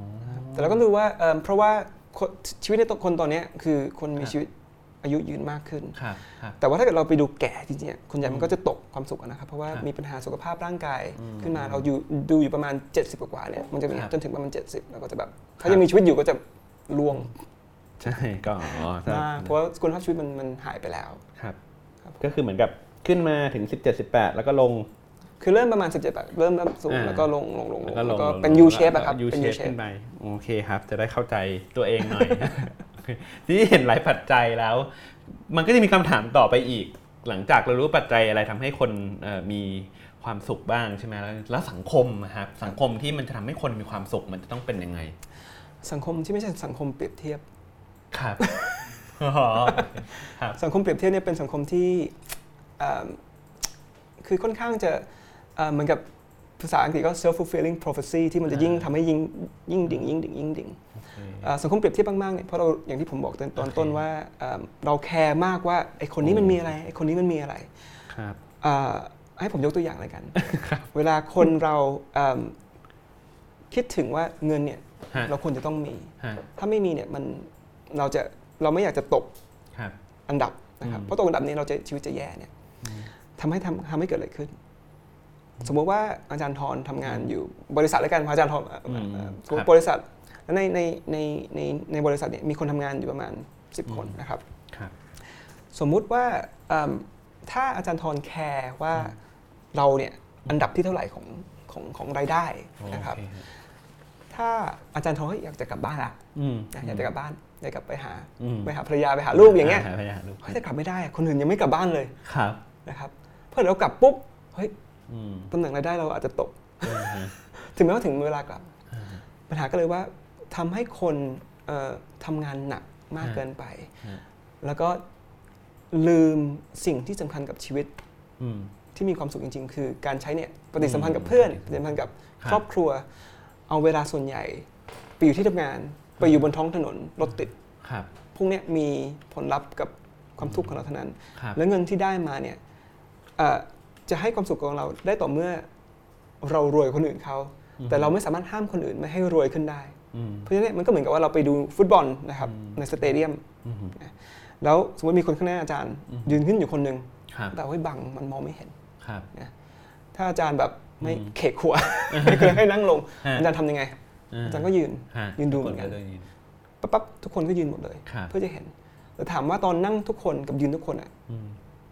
วิวมันเหมือนกันไหม อืม ถ้าเกิดความสูงพอกันก็เหมือนกัน ครับ แต่ถามว่ายืนเนี่ยเมื่อยไหม อืม เมื่อย ครับ แต่ไม่กล้านั่งลง อืม เพราะถ้าเกิดนั่งลงคนอื่นก็จะมันก็จะมองไม่เห็น ครับผม นะครับนั่นคือปัญหาคือสังคมเปรียบเทียบถ้าเราถ้าเราสามารถลด การเปรียบเทียบ การเปรียบเทียบ ซึ่งการเปรียบเทียบเนี่ยส่วนใหญ่มาจากความเหลื่อมล้ำ อืมอืมอืม ความเหลื่อมล้ำเนี่ยเป็นตัวการเลย อืม ทำให้เรายิ่งถ้าเราถ้าเราไม่ไปถึงตรงนั้นนะเราจะตกเราจะยิ่งตกตกตกแล้วยิ่งตกเนี่ยมันตกสูงด้วยเพราะความเหลื่อมล้ำใช่ไหมครับ อืม มันก็เลยทำให้คนตัดสินใจ อืม ผิดเลือกในสิ่งที่ผิดกับความสุขของตัวเอง ทั้งทั้งที่ ครับ สิ่งที่มีอย่างที่ผมบอกครอบครัว ครับ การมีเวลาจ ครั ริง บ ๆเวลาสำคัญเนี่ยเวลา อืม ใช้ในสิ่งที่เราอยากจะท ครับผมอืม ำนะครับนั่นคือสังคมอย่างนั้น ครับผม จริงๆก็ที่จริงพูดได้เป็นวันๆหรือว่ามีสังคมอย่างไรบ้างแต่ว่า อ๋อโอเค รอให้อาจารย์ถามดีกว่า โอเคครับครับผมอ่าแล้วอย่างถ้าอย่างนี้มันหมายความว่าเราอยากได้สังคมที่มีความสุขเราเอ่อเราเราเราเน้นให้คน คือเหมือนกับมีคำสอนอ่ะตรงพอใจในสิ่งที่ตนมีอะไรเงี้ยครับอันอันนี้พอใช้ได้ไหมครับ อืมผมว่ายาก ครับ นะครับเพราะว่าออย่างที่ผมว่าตอนแรกเนี่ยอย่างเศรษฐศาสตร์พฤติกรรมเนี่ย ครับ คนเราเอ่อเหมือนกับว่าใช้ระบบที่หนึ่งมากกว่า อ๋อ อ อ ย่างที่บอกระบบที่หนึ่งเนี่ยมันเป็นอารมณ์ไงครับ ครับ มันเป็น ผม ความรู้สึก แล้วมันตัดสินใจเร็ว อืม ถ้าเราจะไปสอนเนี่ยนะ อ่าฮะ อด ครับ ออมนะ อ่า อย่าทำอย่างนั้นนะ อ่าฮะ นั่นเรากำลังขอให้เขาใช้ระบบที่สองอยู่ใน ครับ ชีวิตประจำวัน โอเคครับ ในการคิดระบบ ผม ที่สอง ครับ แต่อย่างที่ว่าไงระบบที่หนึ่งมันทำงานตลอดมันเร็วมันเร็วอะระบบที่สองมันยังหลับอยู่เลย ครับ ฉะนั้นการเลือกในการตัดสินใจของเราเนี่ยส่วนใหญ่ยังเป็นการใช้ระบบที่หนึ่งอยู่ อืม ซึ่ง ครับ การสอนธรรมดามันไม่ยากมันมันยาก เพราะฉะนั้นเราต้องหาวิธีที่จะช่วยให้คนตัดสินใจ อืมอืมครับ เพื่อความสุขของตัวเองให้ให้ดีขึ้นกว่านี้ โอเค อันนี้เราพูดถึงคล้ายๆกับกุญแจที่จะช่วยสร้างสังคมที่มีความสุขอยู่นะ เราเราเราเห็นตัวแรกไปแล้วคือเออสังคมที่เหลื่อมล้ำน้อยจะช่วยให้คนมีความสุขได้ง่ายหน่อยมันมีการเปรียบเทียบกันน้อยลง ลองไปดูว่ามันมีปัจจัยหรือว่ามีกุญแจอันอื่นที่เราจะมาไขความสุขให้กับสังคมถ้ามีตัวไหนที่น่าสนใจบ้างครับอาจารย์ อืมคือคือเราก็ต้องดูว่าปัจจัยในแต่ละอันเนี่ย อืม ต่อความสุขเนี่ยเรา ครับ พอเราสามารถเปรียบเทียบกันได้ครับนะครับ พอเราพอเรามีข้อมูลปุ๊บเราสามารถ ครับ เปรียบเทียบได้เลยว่าอะไรใหญ่ อืม มากน้อยขนาดไหนมากที่สุด ครับ อืมผมเพิ่งทำงานวิจัยแล้วเพิ่งเขียนหนังสือเสร็จไปกั ครับ กับคนที่ London School of Economics อืนะม ที่ที่ออกมา เรามาดูความสุขตั้งแต่ อืม เนี่ย สำหรับผู้ใหญ่เนี่ยเรามาดูตัวแปรตั้งแต่เด็กเลย ครับ ว่าตั้งแต่เด็กเนี่ย อืม ปัจจัยอะไรบ้างที่จะส่งผลทำให้คนคนเราโตขึ้นมีความสุข อืม เป็นผู้ใหญ่ที่มีความสุขนะครับ ครับ เราพบว่าเอิ่มปัจจัยเรื่องเงินเนี่ยเอิ่ม อืม ไม่ค่อยมีผลเท่าไหร่ ครับ ปัจจัยเรื่องเงินเนี่ยอาจจะมีผลเกี่ยวกับการศึกษา อืม แต่เราพบว่าการศึกษาไม่ได้ อืม มีผลกับความสุขกับคนมากนัก อืม ปัจจัยที่สำคัญที่สุดในในช่วงเด็กๆ ก็คือเอิ่มสุขภาพจิตของแม่ โอ้ สุขภาพจิตของแม่เนี่ยสำคัญ ครับ มากเกือบที่สุด อ่า เพราะสุขภาพจิตของแม่มีความสำคัญกับสุขภาพจิตของเด็ก อืม และสุขภาพจิตของเด็กเนี่ยมีความสำคัญ ครับ กับความพึงพอใจในชีวิตของผู้ใหญ่ตอนที่เขาโตไปแล้ว โอ้ นะครับเพราะฉะนั้นเนี่ยเอิ่มนโยบายต่างๆนานาก็จะต้องมาดูว่าเอิ่มเราช่วยเอิ่มดูแล ครับ ของของคนที่เป็นแม่ ครับ ได้ยังไง อืม นะครับอาจจะมีคนตั้งคำถามแล้วคุณพ่อ ล่ะ แล้วคุณพ่อล่ะเอิ่มเราพบว่าไม่ค่อยมี ไม่ค่อย ไม่ค่อยมีผลอะไรเท่าไหร่ ไม่ดูแลกัน สุขภาพจิตคุณพ่อไม่ค่อยมีแล้วแต่แต่สุขภาพจิตคุณแม่เนี่ย โอ้ครับครับ มีค่อนข้างสำคัญ ได้ครับ คือถ้าคุณพ่อสุขภาพจิตดีก็จะไปช่วยคุณแม่ อาจจะอย่างนั้นเหมือนกันนะ ครับ โอเคพูดเข้าข้างตัวเองเหมือนกัน ได้ครับจะได้ดูแลคุณพ่อครับผมโอเค สุขภาพจิตของคุณแม่ ครับ ทีนี้ขอมาถามในภาพที่มันใหญ่ขึ้นหน่อยคือ เราเห็นแล้วแหละว่าตัวเศรษฐศาสตร์เรื่องความสุขเนี่ยมันฉายให้เห็นภาพที่มันอาจจะมีหลายเรื่องที่เรายังไม่เคยเห็น เวลาเราเรื่องเศรษฐศาสตร์ความสุขมาคิดในในในเชิงเรื่องการพัฒนาเศรษฐกิจ ตัวนี้เนี่ยเราคือมันมีเอ่ออะไรที่มันจะต่างไปจากความเข้าใจ อืม ในเรื่องการพัฒนาเศรษฐกิจคือเรามักจะคิดว่าถ้าลังพัฒนาเศรษฐกิจก็คือเอ่อเราพยายามสร้างสังคมที่มั่งคั่งร่ำรวยทีนี้พอเศรษฐศาสตร์เรื่องความสุขเข้ามาเนี่ยมันมันแย้งตรงนั้นไปเลยไหมฮะ ก็ก็มันก็มีส่วนนะครับ ตรงที่ อืม ว่าก็ย้อนกลับไปตอนต้นว่าเอิ่ม อืม ถ้าเรามุ่งไปแต่ ครับ พัฒนาอย่าง ครับ gross domestic product อย่างเงี้ย ครับ เอิ่มมันอาจจะไม่มีส่งผล เพราะ ครับ ว่าเราถ้าเรามุ่งไปอยู่ GDP อย่างเดียว อืม เรารู้ว่า GDP มันเพิ่มขึ้น ถ้ามัคนรับ มีอัตราอาชญากรรมเพิ่มขึ้น อืมอืม เนี่ยมันไม่เกี่ยวกับความสุขเลย ครับ เพราะฉะนั้นเนี่ยถ้าเราเอาปัจจัยของความสุขมา อืม มาดูเอาความสุขข้อมูลความสุขมาเป็น ครับ ตัววัด ตัววัดอืม ว่าสังคมนี้เนี่ยมีประสบความสำเร็จขนาดไหนเนี่ย ครับ ชัวร์อยู่แล้วนโยบายจะเปลี่ยน ครับ เพราะเรารู้ว่านโยบายที่มันมุ่งไปแต่เรื่องเงินอย่างเดียว อืม ไม่ได้ผล ไม่เวิร์ก มันจะต้องเป็นนโยบายที่ ครับ พัฒนาเกี่ยวกับชุมชนว่า อืม ว่า ครับ จะทำยังไงให้ คน ให้คนมาให้ ใช่ ให้คนเห็นใจซึ่งกันและกันแล้วให้ให้ อืม ให้คนใช้เวลาเลือก อืม ให้ถูกต้องแล้วให้สำหรับตัวเองในวันนี้ ครับ กับตัวเองในวันข้างหน้า ครับ ด้วย อืม นะครับ ผมชอบคำเอ่อคำพูดคำหนึ่งของเอมของสติกเลต โอเค โจเซฟสติกเลต ครับ ที่เขาได้รางวัลโนเบลไพรส์เหมือนกันเขา ครับ เขาเคยพูดว่า ครับ เอิ่ม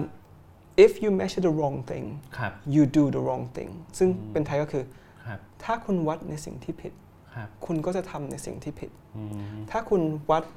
เอาเอิ่มความมั่งคั่ง อืม เป็นตัวเป้าหมาย อืม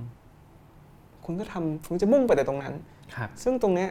มันไม่ใช่สิ่งที่เราควรที่จะให้ความสนใจเท่ากับความสุขของประชาชน ครับ ถ้าคุณวัดประชาความสุขประชาชนเป็นจุดหลัก อืม คุณก็จะทำในสิ่งที่ถูก ม เพื่อที่จะไปเพิ่มความสุขให้กับคน ครับอืมมันมีอันตรายบ้างไหมครับ อย่างเราทุกวันนี้เอ่ออยู่ในยุคคืนความสุขเนี่ยครับ คือเราเห็นว่ารัฐบาลเอ่ อพอเป็นยุคท่านประยุทธ์ท่านประยุทธ์ก็แต่งเพลงว่าเนี่ยนะจะเป็นช่วงเวลาของการคืนความสุขทุกคนแล้วก็เพราะว่ามันก็มีมีมีเรื่องของแบบว่าเวลาอ่าพูดง่ายว่าอย่างรัฐบาลเอ่อ เข้ามาอาจจะเป็นรัฐบาลเผด็จการก็พูดถึงความสุขกันมากมาย กลายเป็นว่าเหมือนกับมันมีความอันตรายของการ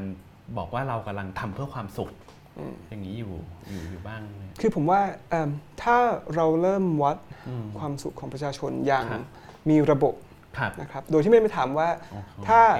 ถ้านายกทำอย่างนี้คุณจะมีความสุขไหม อันนั้นเป็น ครับ ภาษาอังกฤษว่า leading question โอเคครับค เห รับ มือนผกับ ม เป็นคำถามยิง ครับ นะเอ่อช่วยอยู่แล้วคำตอบที่เราจะให้มันก็จะไปส่ง มันก็จะไปคล้องจองกับคำถามที่เราตั้ง อ่า นะครับมันเหมือนกับว่ามันมีทำการพิสูจน์ว่าถ้าผมถามอาจารย์ทรว่า อืม ผมถามอาจารย์ทรบ่อยนะ ถาม เอ่อคุณมีความสุขขนาดไหน แล้วผมก็ถามว่าเอ่อ อืม แล้วเดทเมื่อคืนที่คุณไปเดทกับภรรยาคุณเนี่ย ครับ ดี ครับ ออกมายังไง ครับ นะครับความสัมพันธ์ระหว่างสองคำถามเนี่ยแทบจะเท่ากับศูนย์ ครับ นะแต่ถ้าเกิดผม อืม เปลี่ยนลำดับว่าเอ้ยเมื่อที่ไปเดทกับภรรยาคุณอาจารย์ทรเมื่อวานแหละเป็นยังไงบ้าง ครับ ดีไม่ดี ครับ ต้องถามว่าอาจารย์ทรมีความสุขขนาดไหน ครับ โหความสัมพันธ์มีเลยระหว่างความสุขกับการออกไปเดท อ่า นั่น ฮะ คือมันเป็น มัน order effect โอเค นะครับ ฮะ เพราะฉะนั้นเราก็ต้องวัดอย่างมีระบบ ครับ ว่าถ้าเราวัดถูกต้องวัดประชาชนทั้งหมดแล้ววัดตาม เราไม่ได้วัดให้มันโจ่งแจ้งว่าเนี่ยเรากำลังมี ครับ เอ่อจุดประสงค์อะไรสักอย่างหนึ่งเนี่ยเอ่อการที่จะมาเอ่อมาปั่นมา manipulate เนี่ยมันจะยาก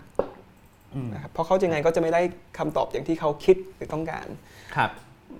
มันจะมันจะมีผลออกมาก็ต่อเมื่อสิ่งที่นโยบายที่รัฐบาลทำให้เนี่ยมันเพิ่มความสุข โอเค ให้คนจริง ครับผม นะครับ โอเคครับ ทีนี้อาจจะออกไปประเด็นเรื่องที่เป็นเรื่องเศรษฐศาสตร์พฤติกรรมทีนึงนะครับทีนี้เพราะว่าเหลือเวลาอีกสัก 15 นาที เพราะว่าอาจารย์นันทวุฒิเองก็คือนอกจากทำเรื่องความสุขยังมีความสนใจด้านเศรษฐศาสตร์พฤติกรรมโดยโดยรวมอยู่ ๆใช่ คือ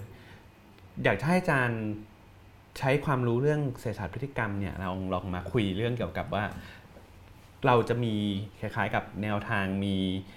คำตอบอะไรให้กับปัญหาที่เราเจออยู่บ่อยๆในสังคมไทย ได้ ครับตัวอย่างเช่นอ่าปัญหาความเหลื่อมล้ำอย่างเงี้ยนะครับเป็นปัญหาที่เราก็ต่างพูดถึงกันนะครับ ถ้าเกิดเราใช้เศรษฐศาสตร์พฤติกรรมมา เรามีเรามีมุมมองอะไรที่มันคล้ายๆเป็นมุมมองที่ อาจจะช่วยให้เราไปสู่การแก้ปัญหาเหล่านี้ได้ครับผม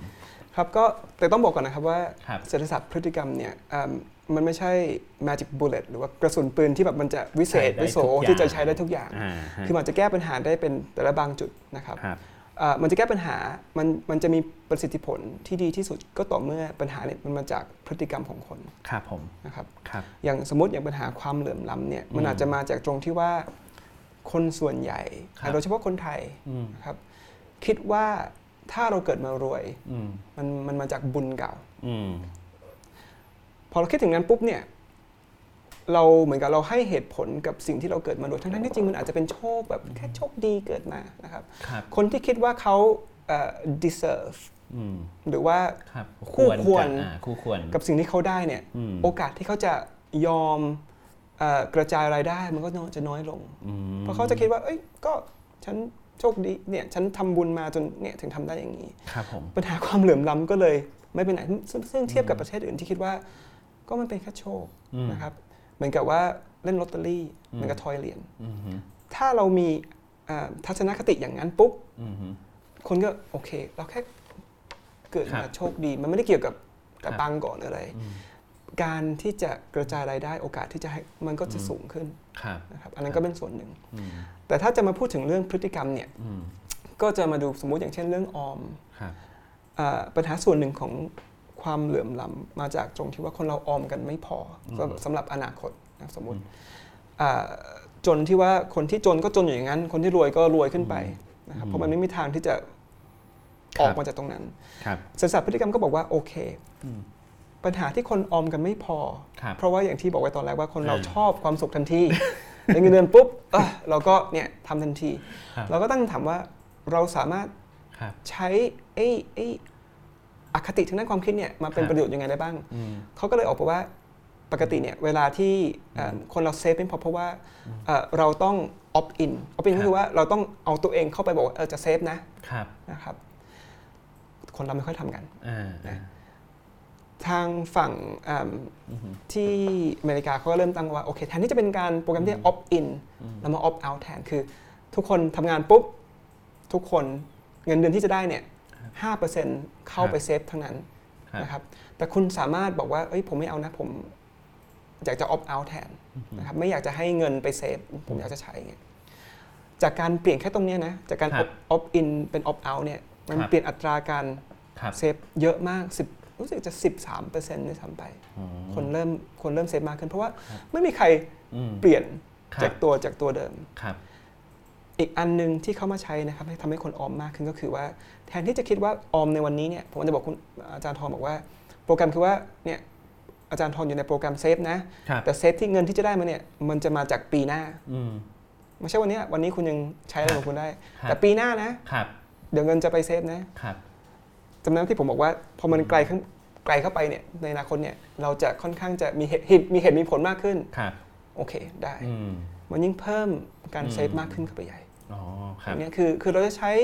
เอ่อ อืม นโยบายต่างๆ นานามามามาเพลย์กับ อืม ความคิดของคนเรา แต่ก็ยังแบบว่าให้เขามีทางเลือกอยู่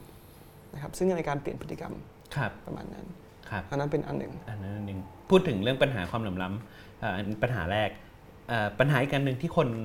มักจะพูดถึงเสมอในสังคมไทยคือปัญหาคอร์รัปชัน อืม ศาสตร์พฤติกรรมสามารถนำมาช่วยให้เราเข้าใจแล้วก็ช่วยแก้ปัญหาคอร์รัปชันในประเทศไทยยังไงได้บ้างครับ ครับคือปัญหาคอร์รัปชันหรือปัญหาการโกงเนี่ย ครับ พฤติกรรมการโกงเนี่ยมันมาจากที่ว่าเราทุกคนเนี่ยเอิ่มมันมีอยู่สองคนในร่างเดียวกัน ครับ นะครับร่างหนึ่งบอกว่าไม่อยากโกงอ่ะอยากเป็น อืม คนดี ครับ นะครับ ครับ เพราะว่าอยากจะมองกระจกแล้วเอ้ยเรายังเป็นคนดีอยู่ อืม แต่อีกร่างหนึ่งบอกว่าเฮ้ยแต่โกงแล้วมันได้เงินนะ อืม มันได้อะไรเข้ามานะครับ เพราะฉะนั้นเนี่ยเราจะทำยังไงระหว่างสองอันคนก็เลยคิดว่าเพื่อจะให้ทั้งสองคนในร่างเดียวกันโอเคแฮปปี้ ครับ เราโกงนิดเดียว อ่า โกงนิดโกงหน่อย อืม นะครับ เพื่อที่จะจะทำให้รู้สึกว่า อืม เราไม่ได้โกงมากเรายังรู้สึก เรารู้สึก ครับ ดีกับตัวเองอยู่นะครับ ครับ เพราะฉะนั้นเนี่ยคนที่โกงเล็กๆน้อยๆในในประเทศเราเนี่ย อืม ไม่ไม่ว่าจะประเทศไหนก็ตามเยอะ อ่าฮะ มาก ฮะ และปัจจัยที่ทำให้คนโกงนิดโกงหน่อยเนี่ยมันมีหลายปัจจัยมาก ครับ ปัจจัยยกตัวอย่างเช่น ถ้าเราเห็นคนโกง คนอื่นโกง ฮะ โอกาสที่เราจะโกงเนี่ยก็ อืม สูง ครับ นะครับอ่าถ้าเราอยู่ในเหมือนกับว่าสังคมหรือเห็นผู้ใหญ่ ตัดสินใจมีสองมาตรฐาน อือหือ เยอะๆเนี่ยโอกาสที่เราจะโกงเอ้ยก็คนอื่นเขาก็ทำกัน ครับ คนโกงก็จะเยอะ เพราะฉะนั้นคำถามคือว่าแล้วเราจะทำยังไง อืม ให้ให้เหมือนกับว่าให้ลิมิตความสามารถของคน อือหือ ในการจะบอกกับเหมือนกับหาเหตุผลต่างๆนานาเพื่อจะบอกกับตัวเองว่าเฮ้ยทำทำอย่างนี้แหละ อืม โอเค อืม นะครับอ่ามันจะมีคือมันจะมีหลาย ครับ ตัวอย่างนะผมยกตัวอย่างหนึ่งแล้วกัน อ่าฮะ สมมติว่าเอิ่มคนส่วนใหญ่จะชอบโกง อือฮึ เอิ่มเวลาเอิ่มเวลาเขาจะสมัครเอิ่มประกันรถยนต์ อืม ว่าเนี่ยคุณขับรถมากี่กี่กิโล อือหือ ปีนี้กี่กิโล ครับ คือก็จะให้กรอกไปเลยเนี่ยแล้วสุดท้ายก็ให้เซ็นชื่อว่าสิ่งที่พูดมาทั้งหมดเนี่ยเป็นความจริง อืม นะครับเขาพบว่าโหทำไมคนอเมริกันขับรถกันไม่กี่ ไม่กี่ไมล์เลย อ่าฮะ นะไม่ค่อยขับรถกันเลย แต่แค่เอาเปลี่ยนจากการเซ็นเนี่ยจากท้ายสุดเนี่ยมาไว้ข้างบนสุด ว่าสิ่งในต่อไปนี้เนี่ย อืม เป็นความจริงทั้งหมดแล้วก็เซ็น อ๋อ สรุปว่าแค่เราทำทรีทเมนต์แค่เนี้นะครับ อือฮึ เราพบว่าแค่เอาลายเซ็นมาข้างบนเนี่ยคนขับรถโดยเฉลี่ยแล้วมากกว่า อืมอืม ซึ่งถ้าเกิดเราคนขับมากคือ ครั ค่า บ ประกันมันจะแพง ครับใช่ครับ พูดง่ายๆแค่ว่าการแค่เอาเอิ่มเอาการเซ็นชื่อการรองรับการ ฮะฮะ สาบานตัวเอง อ่าฮะ มาไว้ตั้งแต่ต้น ครับ เอิ่มให้เขาคิดตั้งแต่ต้นเนี่ยมันสามารถช่วยให้คนเขาเออว่ะเราเราเริ่มเราบอกไปแล้วว่าเราจะไม่โกง ครับ นะครับเอ่อทางภาษาเศรษฐศาสตร์คือ timeliness คือว่าเราหา อืม ระยะเวลาที่ถูกต้องเรา อืม เราเราปุ๊บเราเราเล็งว่า อืม ถ้าให้เขาสบันตนก่อน อืม ที่จะทำโกงเนี่ย ครับผม มันช่วย อืม แล้วก็ช่วยได้เยอะด้วย ครับ ครับเป็นต้น คือเนี่ยมันมีแต่ปัจจัยพวก อืม พวกเนี้ยนะครับที่จะช่วย ครับผมโอเค ความเหลื่อมล้ำ corruption อืม ปัญหาอย่างที่เรามักจะพูดถึงงานหนึ่งปัญหาการศึกษา การศึกษา อ่าฮะ อืม อย่างแบบเราอาจจะบอกว่า โอเค การศึกษา ไม่สามารถทำให้คนเอ่อออกมาเป็นมีคุณภาพได้อย่างที่ที่เราคาดหวังต้องการ อืม อ่าเวลาเรามีปัญหาเรื่องคนอะไรทุกอย่างชนย้อนกลับไปมองเรื่องปัญหาเรื่องการศึกษากันหมดอย่าง ครับ ในมุมมองเศรษฐศาสตร์พฤติกรรมมีอะไรที่เราจะตอบ คือเราก็ต้องดูว่าเอิ่มเพบปัญหาการศึกษามันมันเยอะเต็มไปหมด มั มันเยอะนเป็นปัญหาของ ครับ เอิ่มของสถาบัน อืม เป็นปัญหาของอาจารย์ ครับ เป็นปัญหาของนักเรียน เป็นปัญหาของ ครับ พ่อแม่ อ่า นะ ฮะ ครับแล้วก็มาดูว่าอะไรที่เป็นปัญหามากที่สุดอ่ะ อืม เศรษฐศาสตร์พฤติกรรมก็อาจจะบอกว่าอ่ะสมมติเรามาดูเล็งปัญหา ครับ ของนักเรียนดูว่าทำไมเขาถึงไม่อยากจะเรียน ครับ อ่ะสมมติเราดูของนักเรียนก่อนนะครับ ส่วนหนึ่งก็เป็นเพราะว่าเอิ่ม ครับ ไอสิ่งที่เขาจะได้เนี่ยมันอยู่ไกลเหลือเกิน ครับ ใช่ไหมมันเป็นเอ่อมันลำบากกว่า มันต้องเหมือนกับเป็นมัน investment อย่างหนึ่งอะแล้วกว่าจะได้มันโห อือฮึ มันไกลเหลือเกิน เด็กที่เขาอาจจะไม่ได้เรียนเก่งอยู่แล้ว อืม ก็อาจจะแบคบรับอ่า จะเรียนไปทำไม อ่าฮะ นะครับ เพราะฉะนั้นเนี่ยเราอาจจะต้องย้าย อืม ไอ้ incentive ที่มันอยู่ ครับ ไกลเหลือเกินแรงจูงใจอยู่ไกลเหลือเกินเนี่ย ครับ มาอยู่ในปัจจุบัน อืม อ่าทาง University of Chicago นะครับ ครับ คือเอิ่มอ่าอาจจะรู้จักสตีเฟนเลวิต อ่าฮะ กับจอห์นลิสซึ่งเขา อ่าฮะ เป็นค่อนข้างทำเรื่องพวกเนี้ย ครับ เขาบอกว่า โอเคถ้าถ้างั้นเราเอา incentive อือฮึ ให้เงินเด็ก ครับ ก่อนจะสอบถ้าคุณมาสอบนะ อือฮึ เนี่ยคุณได้เวลา20 ดอล โอ้ เนี่ยอ่านหนังสือสอบนะคุณได้เวลา20 ดอล โอ้ เป็นเอาเข้า shift incentive แรงจูงใจ ครับ จากอนาคตเนี่ย ครั มา บ ปัจจุบัน โอเค สรุปโอ้โหเปลี่ยน เด็กมาแบบเออก็มันเห็นจริง ๆ อ่ะ อ่า มันได้ทันที อ่าฮะ แล้วก็ถามว่า เอ้ย แค่เด็กมาเรียนหรือว่ามาสอบมาอะไรเงี้ย โดยใช้แค่ incentive ที่มันที่เราเห็นทันทีเนี่ยครับ อือฮึ มันยังช่วยเปลี่ยน คือฟังดูมัน ครับ มัน มันอ่ะ อืม คนหลายคนอาจจะคิดว่า เอ้ย มันไม่น่าจะทำ แต่พอเด็กมาเรียนปุ๊บ เด็กทำดีปุ๊บ อืม เหมือนกับว่าเขาเรียกว่า education begets education คือว่า ครับ มาเรียนปุ๊บ พอเรียนดีปุ๊บ มันก็ไปเรื่อยๆ มันก็ต่อ มันค่อยๆ สารต่อไปเรื่อย ๆอ่ามันค่อยๆครับอ๋อ ๆ เพราะฉะนั้นเศรษฐศาสตร์พฤติกรรมก็มันเกี่ยวกับว่า ต่อครับ เราหาว่า incentive ในการเปลี่ยน อ่าแล้วก็ มันอยู่ตรงไหน ทีนี้เหมือนกับบอกว่าเวลาเที่ยวพร่ำบอกลูกศิษย์อย่างนี้ชอบบอก เฮ้ย จบไปจะได้มีงานทำดีๆนะ โอ้ไกล บอกเด็กปีหนึ่งบอกงี้ไม่ได้นานไป ไม่มี ต้องต้องหาอะไรที่มันแบบได้ตรงนั้นเลย ใช่ เฮ้ย เรียนเก่งสาวที่อยู่ชอบอยู่จะแบบ ชอบกลับมานะ อะไรอย่างนี้ คือมันจะมีเอ่อจริง ๆ แล้วเนี่ยคือเรื่องเวลาเนี่ยครับคือคือมันมีผลในการพฤติกรรมคนเยอะมาก มันจะมีอีกขอนอกเรื่องอีกอันหนึ่งแล้วกัน อ่า ว่า ฮะ มันมีเอ่อว่าทำยังไงว่าให้เอ่อมันจะมีถนนเส้นหนึ่งที่สวีเดน ครับ คนขับรถเร็วมาก ครับ นะครับเขาก็ตั้งนโยบายว่าทำยังไงให้จะลด ครับ ลดความเร็วในในตรงนั้น ครับ ก็มีคนคิดมาว่าเนี่ยเขาจะเอากล้องถ่ายเอิ่มเอิ่มความเร็วของรถไปตั้งไว้หน้ากับหลังนะครับ เป็นการวัดความเร็ว รถก็วิ่งมา ถ้ารถเร็วกว่า อือฮึ กว่าลิมิตเนี่ยมันก็ อืม คนนะก็จะมีต้องจะถูกตัดเงินเข้าไป ครับ คนเกลียดการตัดเงินมาก เข้าไปไปอยู่ในเหมือนกับลอตเตอรี่ ครับ แล้วถ้าเกิดคุณขับอยู่ในลิมิตนะครับ อืม คุณมีโอกาสที่จะได้เหมือนกับ ครับ ถูกรางวัลลอตเตอรี่แล้วจะได้เงินของคนที่เสียไปเพราะขับรถเร็ว อ่า เข้าใจไหม โอเค ครับคือว่าการใช้บอกว่า คนเราคิดว่า เอ้ย ก็ดีนะ ขนาดขับรถถูกกฎหมาย ครับได้ตังค์ มีโอกาสได้ตังค์ด้วย ครับครับ โอ้โห จากก่อนด้านหลังทำเอ็กซ์เพร์เมนต์นะเอ่ออ ม แบบว่าค่าเฉลี่ยสปีดของรถ ครับ ลงไปเยอะมาก หลายเปอร์เซ็นต์มาก โอ้อันนี้อาจจะเอามาเป็นการแก้ปัญหาจราจรการขับรถในเมืองไทยเนอะ ใช่ คือถ้าเกิดเรารู้ว่า คือทางอังกฤษเนี่ย มันจะมีเอ่อระบบคือจะมีสถาบัน the Nudge Unit นะครับ หรือว่า behavioral insight unit อ่า เขาจะมีอยู่สี่หลักการเขาเรียกว่า east นะครับ east คือ easy อืม A คือ attraction S คือ social T คือ timely ครับ ถ้าเราทำให้มันง่าย คือ อ่า เอ้ยพฤติกรรมไหนที่เราอยากให้เขาทำเราทำให้มันง่าย ครับ พฤติกรรมไหนที่เราไม่อยากให้เขาทำเราทำให้มันยากขึ้น อืม อย่างเงี้ยครับ ครับ ถ้าง่ายปุ๊บคนก็จะยิ่งทำถ้าแล้วยิ่งมี attraction อืม อย่างเงี้ยเรื่อง อืม เอ้ยได้กันทันทีนะ อืม โอ้โหคนนี่เริ่ม ทำใหญ่เลย เพิ่งเปลี่ยนพฤติกรรมให้เขา โอ้ นะครับ ครับ ซึ่งมันมีหลักการค่อนข้างเยอะแต่ โอเค เรา ค ครับ งไม่มีเวลาพอในวันนี้ แต่จริงๆก็ได้เห็นแบบคล้ายๆ กับแนวทางน่าสนใจอยู่ ขอเรื่องปัญหาสังคมไทยอีกสักปัญหาละกันนะครับอ่าอย่างปัญหาปัญหาความรุนแรง อืม อ่าต่อเด็กต่อสตรี อย่างนี้ถ้าเกิดเราเสียสัตว์พฤติกรรมมาจับ ครับ เราเจออะไรที่น่าสนใจ เจอคำตอบอะไรกับปัญหาเหล่านี้บ้างครับ ก็เอ่ออันเนี้ยจะเป็นอาอาจจะค่อนข้างยากนิดนึง อืม เพราะว่าเราก็ต้องบอกเป็นพฤติกรรมเนี่ยที่ที่ไม่ดีกับเด็กเนี่ยมันมาจากไหน อืม อ่าส่วนหนึ่งก็จะมาอาจจะเป็นเรื่องเหล้า ครับ เรื่องพนัน อ่าการพ ใช่ นั ไหม น ครับเพราะฉะนั้นเนี่ยถ้าหรือเรื่อง อืม เงินไม่มีหรือเรื่องอะไรก็ตามเรื่อง mental health ของคนอย่างเงี้ย อืม เพราะฉะนั้นเนี่ยอ่ะอาจจะไม่ต้องใช้เศรษฐศาสตร์พฤติกรรมก็ได้ อืม แล้วก็ต้องมาดูว่าการแก้ปัญหา อืม ตรงนี้เนี่ยมันมีจุดก่อจากตรงไหน ครับ ซึ่ง ผม เศรษฐศาสตร์พฤติกรรมอาจจะมาช่วย อืม ช่วยบรรเทาในจุดคแต่รั ละ บ จุดนี้ได้ อ๋อครับ นะครับ อ๋อ นี่แต่สั้นๆ งั้นขอคำถามส่วนตัวสนใจนิดนึงฮะ ได้ ทุกวันนี้บ้านเมือง เราอยากให้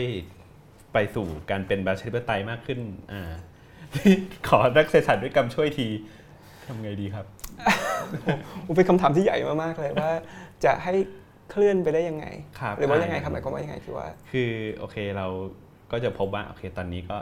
อยู่แบบยังไม่ อืม ค่อยมีเลือกตั้งนะครับแต่เราแบบรู้สึกว่าอยากให้คนหันมาเอ่อถ้าจะถามในเชิงให้ลงละเอียดมากขึ้นก็อาจจะอยากให้คนนิยมคุณค่าของการสังคมประชาธิปไตยมากขึ้น อย่างนี้นี่เราพอเห็นช่องทางอะไรไหมครับ อืมผมคิดว่า ส่วนหนึ่งนะเอาอาจจะเป็นเพราะว่าเราเบื่ออ ม แล้วก็เพราะมีความแตกแยกมานาน อ่า แล้วผมก็สังเกตเห็นว่า ถ้าเราพูดถึงพักหนึ่ง อ่าอ่า ไอ้อีกฝั่งหนึ่งก็ไม่ต้อง ครับ ไม่อยากจะฟังเลย อ่า แค่ ครับ ความรู้สึกมันมาอันนี้คือระบบที่หนึ่ง ครับ นะค ค รั รั บบ ผมคิดระบบที่หนึ่งมาแล้วเอ้ยเกลียด ครับ ไม่อยาก ครับ ไม่ไม่ต้องพูด แล้วก็เราก็ไปหาเขาเรียก confirmation bias อ่า ไปหาข้อมูลที่มา support ในสิ่งที่เราคิด ครับ อย่างเดียวพอคนเริ่มเบื่อหน่าย คนเริ่มเบื่อความแตกแยก คนเราก็เหมือนกับว่าชอบ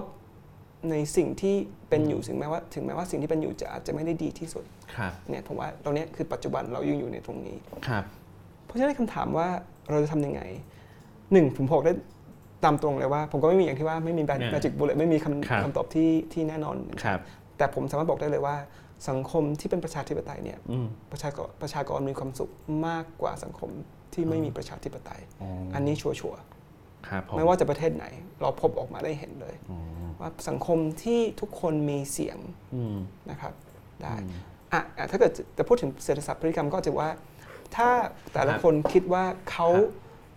สามารถเปลี่ยนอนาคตตัวเองได้ ครับ คนส่วนใหญ่อาจจะคิดว่าแล้วไปเลือกตั้งทำไม แล้วก็เปลี่ยนอะไรไม่ได้ อืม ใช่ไหมมันก็ได้คนไม่คดีรับ อย่างเดิม อืม การเปลี่ยนทัศน ค ครับ ติของคน ว่าจริง ๆ แล้วเนี่ยไอ้ไอ้สิ่งที่เราเห็นมันยาวไกลเนี่ย ครับ เราเปลี่ยนอินสัน i v ฟอยู่ตรงใกล้ ๆ ก็ได้ ครับ นะครับว่าเอ่อผลเนี่ยมันเห็นทันที อย่างเช่นเอ่ออย่าง ครับ อย่างโดนัลด์ทรัมป์อย่างเงี้ย อ่า แต่ก่อนนะบอกแต่มีเคยมีคนบอกว่าโดนัลด์ทรัมป์กับเฮ l ล r y คลินตัน อืม ไม่ว่าเลือกใครก็เหมือนกัน อืม พอได้โดนัลด์ทรัมป์มา มันไม่เหมือนกัน โอเคครับ โอ้ทำไมตอนนั้นไม่เลือกมันไม่เหมือนกัน อะไรประมาณนี้ ครับ นะครับคืออาจจะต้อง อืม อย่างเช่นเนี่ยคนเราส่วนใหญ่ไม่ค่อยมีเหตุมีผล ครับ ใช้อารมณ์ ครับ เนี่ยเราจะทำยังไง คือนี่ผมก็ไม่มีคำตอบให้เหมือนกัน ครับ จะกระตุ้นให้รู้สึกว่าจริง ๆ แล้วเนี่ยเราควรที่จะเป็นคนที่ขับขยับ อืม ขยื่นเราควรจะเป็นเจ้าชีวิตของเราเอง อืม แล้วเราจะ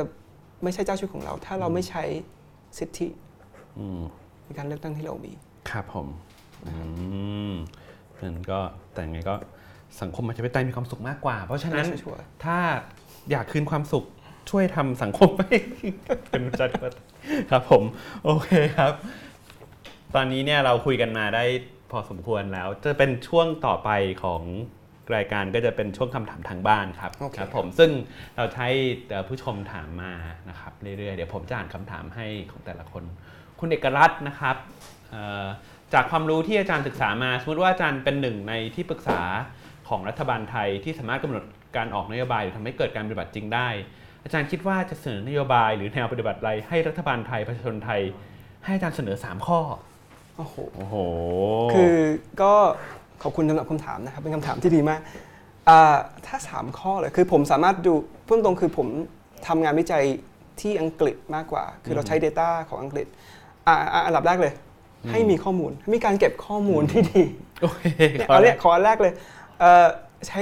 ใช้เงินมันไม่ได้เงินเยอะมากที่เราจะมีฐานข้อมูล อืม ของประชาชนที่ดีที่เป็นเราเรียกว่า longitudinal คือเราตามคนเดียวกันไป ครับ เพราะถ้าเราวัดไม่ถูกต้องเนี่ยเราก็เราก็ทำนโยบายออกมาไม่ถูกต้อง ครับ นะเพราะฉะนั้นคือผมขอเพราะจริงๆมัน อืม ถูกกว่าทำทำถนนเยอะไหมาก อืมอืมใช่ อันหนึ่ง ครับ เกี่ยวกับฐานข้อมูล ครับ ถ้าไม่มีฐานข้อมูลเราก็ทำวิจัยอะไรทำไม่ได้ อืม ก็จะทำนโยบายออกมาไม่ได้สองสุขภาพจิต อืม อันเนี้ยนโยบายเกี่ยวกับสุขภาพจิต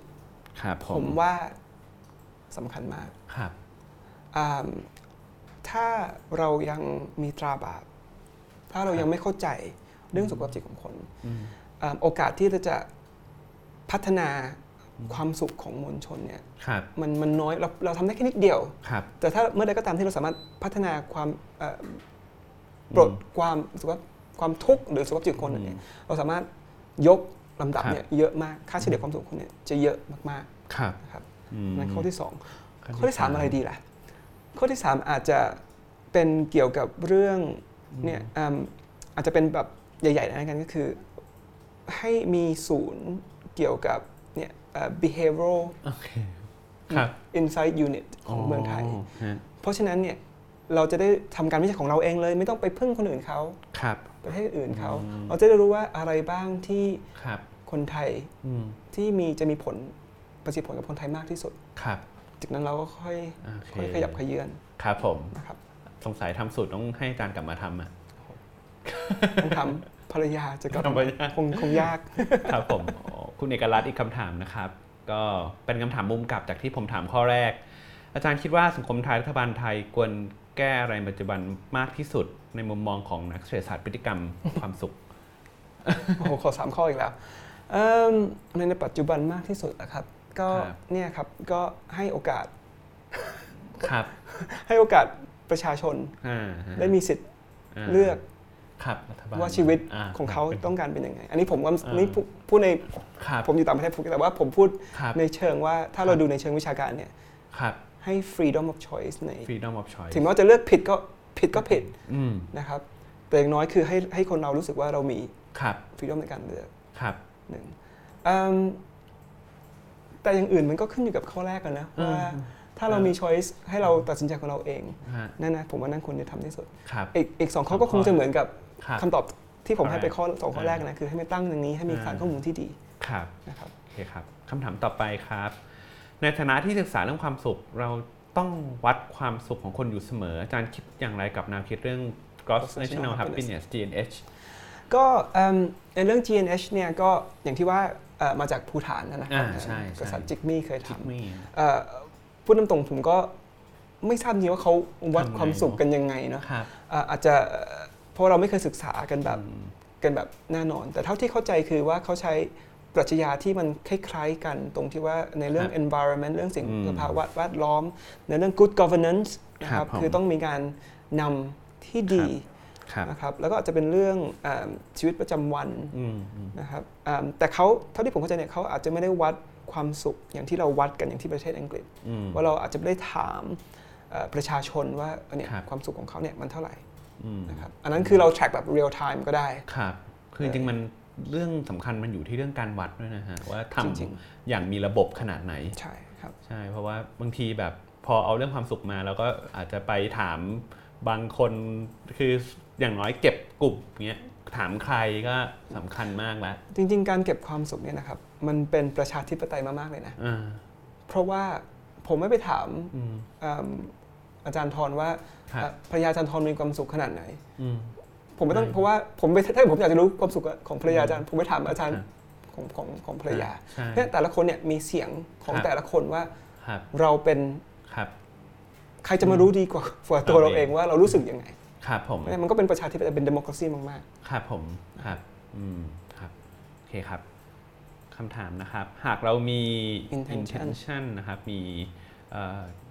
หากเรามี intention กับความสุขตลอดเวลา จะทำให้ เรา เป็นคนเสพติดความสุขหรือไม่ และจะมีผลดีผลเสียอย่างไรไหม โอเคเอิ่ม อืม อันนี้ก่อนว่าเราถามความสุขเนี่ยมันความสุขนิยามไหนนะครับ ครับ ถ้าเราเราดูว่าเป็นความสุขอ่ะอันนี้ในการตอบคำถามเนี่ยผมขอพลิกนิดนึงว่าความสุขมันมีผลดียังไงบ้าง ครับ เอันนี้ดีกว่าความ ครับ สุขเนี่ยเราทำไมเราต้องมีความสุขนะครับ อืม อย่างที่ผมบอกตอนตั้งแต่ตอนแรก คนที่มีความสุขมากกว่า มักจะอายุยืนมากกว่านะครับมักจะมีสุขภาพในอนาคตที่ดีกว่า มักจะมีอ่าผลิตผลคือ productivity สูงกว่า เพราะฉะนั้นมันมีผลพลอยได้จากคนที่มีความสุขเนี่ยเยอะมากกว่ามาก ในเชิงการทำงานอย่างเงี้ยถ้าคุณทำให้คนที่ทำงานกับคุณมีความสุขในที่ทำงาน โอกาสที่เขาจะลาออกไปทำงานที่อื่นเนี่ย อืม มันก็จะน้อย ครับ เพราะฉะนั้นความสุขเนี่ยมันมีมันเหมือนกับว่า good in itself คือมันดีอยู่แล้ว ครับ ถามว่ามันเสพติด ติด หรือไม่ ติด ผมก็เลยจะบอกว่าอย่างที่บอกว่าความสุขนิยามไหน อืม ถ้าบอกว่าถ้าความสุขระยะสั้นคือไปเมากับเพื่อนแล้วสุขกับตอนที่เมาอย่างเดียว อืม อืมก็อาจจะติดตอนที่สุขที่แบบเอ้ย ครับ กลุ่มกล่มๆเมา อืม แต่มันก็มีส่วนที่เป็นทุกข์ว่าเอ้ยแต่ว่าโอ้โหแฮงโอเวอร์ ครับ แย่เหลือเกิน อืม นั่นก็เป็นทุกข์ ครับ สุขจริง ๆ แล้วเสพเนี่ย อืม ผมว่าก็ดีคืมอถ้าเกิดทำเพราะอย่างที่ผมบอกไงความสุขเนี่ย ครับ โดยเฉพาะความพึงพอใจในชีวิตเนี่ยมันมีผลพลอยได้ที่ดีกว่า อืม ผลเสียเยอะมาก อืม นะ ครับ เอ่อเอ่อผมว่าทุกคนควรจะ มีความสุข ควรควรที่จะมีความสุข แล้วถ้าเกิดติดไหมก็ควร ก็ติดได้ เพราะว่าทุกคนก็ควรที่จะมีความ อัน สุข นี้ อันนี้ เขาอาจจะแบบกลัวคืออาจจะมองเหมือนกับเสพติดนะฮะ อ๋อ แบบว่าเดี๋ยวพอเสพติดความสุขไปแล้วอาจจะชีวิตอยู่กับความทุกข์ไม่ได้ อ๋อ เอ๊ะ โอ ไม่ เค ค่อยแน่ใจมันจำ อาจ เป็น จะ ต้องเป็น เป็น อย่างนั้นหรือเปล่า อาจจะเป็นอย่างนั้นก็ได้ อืม คือคืออาจจะอ่ะ อันนี้ผมพอเข้าใจแหละอาจจะคิดว่าคำถามคือว่า ถ้าคุณสุขมากๆ แล้ววันในที่คุณทุกข์อ่ะ อ่าอ่าอ่า คุณจะแย่เลยหรือเปล่า ใช่ อ่าอันนั้นก็เป็นคำถามที่ดีนะ ผมก็ไม่อาจจะไม่มีคำตอบ ครับ ให้ได้ ผมรู้แค่ว่าเอิ่มถ้าเราเอิ่มคนที่มีเอ่อเขาเรียกว่า resilient ภาษาอะไร ไม่รู้ภาษาไทย มีความอดทน มาอดทนอดกลั้นอะไรอย่างเงี้ย พอสมควรเอิ่มเขาพวกนี้ก็จะมีความสุขมากกว่าคนธรรมดาทั่วไป อืมอืม แล้วถ้าเกิดมีความทุกข์เข้ามาเนี่ยเขาก็จะไม่ตก อ๋อ มาก รีซิเลียนก็คือทั้งสุขแล้วก็ไม่ค่อยทุกข์ด้วย ใช่ อืม เพราะว่าเขามีเหมือนกับภูมิคุ้มกัน ความทุกข์ที่จะเข้ามา อ๋อ คนที่มีเส้นเล่นต่ำเนี่ยช่วยอยู่แล้ว ไม่ว่าเจออะไรก็จะเซนซิทีฟกับตรงนั้นมากเกินไป ครับ เพราะฉะนั้นคนที่สุขภาพจิตไม่ดีเนี่ยเหมือนกับภูมิคุ้มกันเนี่ยเขาจะต่ำ อ๋อรีซิเลียนที่มันได้มายังไงอะ คือมันมีอ่าปัจจัยหลายอย่างนะครับ มันอาจจะมีตัวพันธุกรรมก็มีเป็น ครับ genetics นะครับ อืม สองอาจจะเป็นว่าคุณโตมาในสังคม อืม ในในในในแบบไหน ครับ เด็กที่ถูกกดดันเยอะๆอะ ม เจอเรื่องร้ายๆตอนเด็กๆเยอะๆอะ อ่า เราคิดว่าเฮ้ยเขาต้องมีความอดทนที่ดี อืมเมื่อเทียบกับเด็กที่โตมาในครอบครัวที่มีความอบอุ่นมันมันสู้ไม่ได้ โอ้ จริงๆ โเ คือน่าจะเป็นความคิดที่ผิด เนอะเหมือนกับพ่อแม่ก็ยังเอ่อก็ก็มีบ้างที่ที่เชื่อว่า เอ้ย ให้ลูกสุขสบายมากเกินไป เดี๋ยวโตขึ้นมาไม่รู้จัก คืออันอันอันนี้เราก็ต้องแยกนิดนึง นะครับ ว่าถ้าเราเลี้ยงโดยที่อืมคือมันจะมีอันนี้ก็ อ่า อันนี้เป็นเรื่องหนึ่งเลย อ่า เกี่ยวกับ ใช่ parenting style ว่า โอเคครับ มันจะมีอืมอยู่ 4 อย่างคือ authoritative authoritarian อืม neglect passive authoritarian ก็คือว่าโหดุดุลูก มาก ดุ อืม ตลอดไม่มีเหตุผลก็ดุดุดุเนี่ย ครับ ลูกโตไป resilient ต่ำเพราะว่าเอ่อเหมือนกับทำอะไรก็ไม่ถูกไม่ค่อย อ๋อ เนี่ย ครับ เอ่อที่ดีที่สุดเนี่ยก็คือ authoritative คือว่า อืม มีขอบเขตมีแต่ว่ามีสอน ครับ แต่เข้าใจยอมให้ลูก อ๋อ เลือกทางของเขาเอง ครับชม เนี่ยคือ resilient จะสูงที่สุด อ๋อ เขายอมผิดลองถูกเอง อ่า ทำได้เอง ครับ เนี่ยนั่นคือ build resilient ตั้งแต่เด็กนะครับ build ความอดทน ครับ ส่วนอีก 2 อันคือ neglect กับ passive นี่ก็ ไม่ละไม่ เนี่ย ละ neglect ก็คือแบบไม่สนใจอะไรเลย โอ้โอเคครับ เนี่ยครับประมาณนั้น ได้ครับ แต่จำจำไว้ใช้ จำไว้ใช้เองนะมิตร ครับผมคุณมติชัยนะครับ ครับ ถ้าหากความสุขของคนที่ได้ขึ้นเงินเดือนคนเดียวน่ะในบริษัทสูงกว่าการที่คนได้ขึ้นเงินเดือน นั่นหมายความว่าการแข่งขันและการต่อสู้เพื่อที่จะเหนือกว่าคนอื่นคือสิ่งที่มนุษย์ต้องการ ดังนั้นความสุขของคนจึงมีส่วนหล่อเลี้ยงความเหลื่อมล้ำหรือเปล่าครับ อันนั้นเป็นที่แน่นอนอยู่แล้วนะครับคนเราทุกคนชอบ ครับ ไม่ว่าอาจจะไม่ ได้ดี อาจจะไม่ยอมรับก็ตามแต่เราเรา อ่า แคร์ส่วนใหญ่นะ ครับ แคร์ใน เรา เรื่องลำดับ ครับ ว่าเราอยู่ตรงไหน ในสังคม นะครับเพราะฉะนั้นเนี่ยที่เรา อืม เนี่ยเราอยากจะสูงกว่าคนอื่นเนี่ยมันอยู่แล้วมันก็เป็นน้ำหล่อเลี้ยงว่า ครับ ทำไมถึงเกิดความเหลื่อมล้ำมากขึ้น อืม นะครับเพราะว่าเอ่อในสังคมนี้คนสู้กัน อืม สู้กัน แต่มีสักวันหนึ่งเฮ้ยมันสู้ไม่ไหวแล้ว อ่า มันก็ ฮะ ตกในความสุขเนี่ยของคนที่ตกเนี่ยอาจจะมากกว่าความสุขที่ได้มาจาก ครับ ขึ้นก็ได้ อืม ผมเพิ่งทำวิจัยเสร็จไปอันหนึ่ง เกี่ยวกับความสุขกับความเหลื่อมล้ำกับ ครับ กับการเปรียบเทียบเนี่ย ครับ เราพบว่าความสุขที่ได้มาจากการเปรียบเทียบ อืม ในสังคมที่เหลื่อมล้ำเนี่ยมันสูงมาก อืม เมื่อเทียบกับความสุขที่เราได้มาจากการเปรีย บบ เทียบในจากสังคมที่แบบไม่ค่อยเหลื่อมล้ำเท่าไหร่ ครับ แต่นั่นก็หมายความว่าคนที่อยู่ในสังคมที่ค่อนข้างเหลื่อมล้ำอย่างเมืองไทยเนี่ย อืม โหยความสุขที่เราได้มาจากเนี่ยสมมติซื้อรถเบนซ์ซื้อบ้าน อืม โอ้โหสุขมากเพราะมันทำให้เรารู้สึก ต่าง เราส ไป เต็ป เลยเนาะ แล้วยิ่งมองไปทางไหนก็เห็นไหม อืม ความเหลื่อมล้ำมันเยอะ ปัญหาก็คือว่าในสังคมเนี่ยคนที่ ครับ ตกลำดับเนี่ยตกจากลำดับจากที่เขาเคยอยู่ ครับ ความทุกข์ที่เขาได้มา มันตรงดิ่งมาก มันมันสูงกว่า ครับ เอ่อคนที่จะตกจากสังคม อืม ที่ไม่ค่อยเหลื่อมล้ำเท่าไหร่ ครับ ฉะนั้นเนี่ยแกลบระหว่างคนที่รวยกับคนจน อืม ทางด้านความสุขเนี่ยมันค่อนข้างใหญ่ในสังคมที่เหลื่อมล้ อืม ำนะครับ ซึ่งมันก็เนี่ยมันก็ทำให้คน มีความสุขที่เปราะบางเนอะ เป็นความสุข ใ ที่เปราะบางมาก ใน เพราะเราห้ามให้คนอื่น ครับอืม สู้เราไม่ได้ เทียบกับเราไม่ได้ แล้วก็ในสังคมที่มันเหลื่อมล้ำมากถึงขวายคว้าไปเท่าไหร่มันก็ อาจจะไม่ถึง พอ อาจจะไม่ถึงจุด ก็ไม่ ตรงนั้น พอ ใช่ ครับ และสิ่งที่เกิดขึ้นคือว่าเราไปเอาทรัพยากรที่เรามีเนี่ยไปใช้กับ การ การแบบ อืม พสูจน์ไอเนี่ยการ อ่า ไล่ ครับ ลำดับ โดยที่ลืมไปว่าเวลาใช้กับครอบครัวสำคัญ อืม เวลาอยู่กับเนี่ยสุขภาพจิตของเราสำคัญ ครับครับ เราลืมไปเลยเรื่องพวกเนี้ยซึ่งสำคัญมาก ครับ เอิ่มมันคนในประเทศ อืม เนี่ยในในในยุคปัจจุบันเนี่ยมีความจน ครับ นิยามใหม่ขึ้น อืม คือจนเวลา อืมครับผม time poverty ครับ ซึ่งเราไม่ให้ความสำคัญกับ time อืม กับเวลาเลย ครับผม เนี่ยมันถึงเป็นปัญหาของของ ของ ครับผม คนเยอะส่วนใหญ่นะครับเกี่ยวกับความสุข ครับ โอเคคำถามครับ การใช้เหตุผล การใช้เหตุใช้ผลนะครับ ครับ ทำให้เรามีความสุขมากขึ้นไหม เอิ่มก็มีมีส่วนช่วยเยอะในในบางเรื่อง อย่างเช่น ถ้าเราใช้เหตุผลเกี่ยวกับสมมติการออมของเราเป็นต้นช่วยอยู่แล้ว เพราะว่าถ้าเราใช้เหตุผลเราจะออมเยอะมากกว่าปกติ ซึ่งก็ช่วยในความสุขในอนาคตนะครับเอ่อถ้าเราใช้เหตุใช้ผลอย่างเช่น สมมุติว่าอ่ะอ่ะมีมีตัวอย่างอีกตัวอย่างหนึ่งที่จะถามซึ่งถามคุณผู้ชมด้วยถามอาจารย์ทอม ถ้ามีตัวเลือกระหว่างเนี่ยอ่า ครับ ระหว่างมีงานอยู่สองงาน ครับ นะทุกอย่างเหมือนกันหมดเลย ครับ ระหว่างงานสองงานเนี่ย ครับ แต่งานแรกเนี่ยได้เงินเดือน อืม สามหมื่น อืม นะ อืมอืม งานที่สองเนี่ยได้เงินห้าหมื่น อืมอืม นะทุกอย่างเท่ากันหมดเลย อืม นะครับบ้านอยู่ระแวกเดียวกันทุกอย่าง ครับ อาจารย์ทอนเลือกอะไรระหว่างเงินเดือนสามหมื่นกับเงินเดือนห้าหมื่น ห้าหมื่นสิครับ ห้าหมื่นใช่ไหมครับ ครับ ใช่ไหมห้าหมื่นใครๆก็เลือกห้าหมื่น อ่า เอาใหม่เหมือนกันสองงาน งานแรกเนี่ยได้เงินสามหมื่น ครับ นะ ผม แต่แต่ว่าทุกคนในทีมงานและละแวกเนี่ยทุกไม่ว่าใครที่ที่อาจารย์รู้จักเนี่ยได้เงินเดือนคนละสองหมื่นนะอาจารย์ได้เงินสามหมื่นแต่ทุกคนที่อาจารย์รู้จักได้เงินสองหมื่น ครับ หรือว่าได้เงินห้าหมื่น ครับ แต่ทุกคนที่อาจารย์รู้จักหมดเลย ได้เงินหกหมื่น โอ้ อาจารย์เลือกอะไรอ่ะเริ่มคิดละเริ่มคิดละ เดี๋ยวไม่เอา ขออนุญาตตอบแบบนักเศรษฐศาสต อ่าตอบ ร์ แบบ เลือก ตอบ ห้าหมื่น อ่าตายสอยสัตว์ตอบห้าหมื่นใช่ไหม ใช่ครับ อ่ะถาม ว่าคุณผู้ชมว่าเลือกเหมือนกันหรือเปล่า ผมจะตอบได้ว่าผมถามเด็กนักเรียนที่วอร์เรกนะ ครับ โอ้โห จากร้อยเปอร์เซ็นที่เลือกโลกที่ได้เงินเยอะกว่า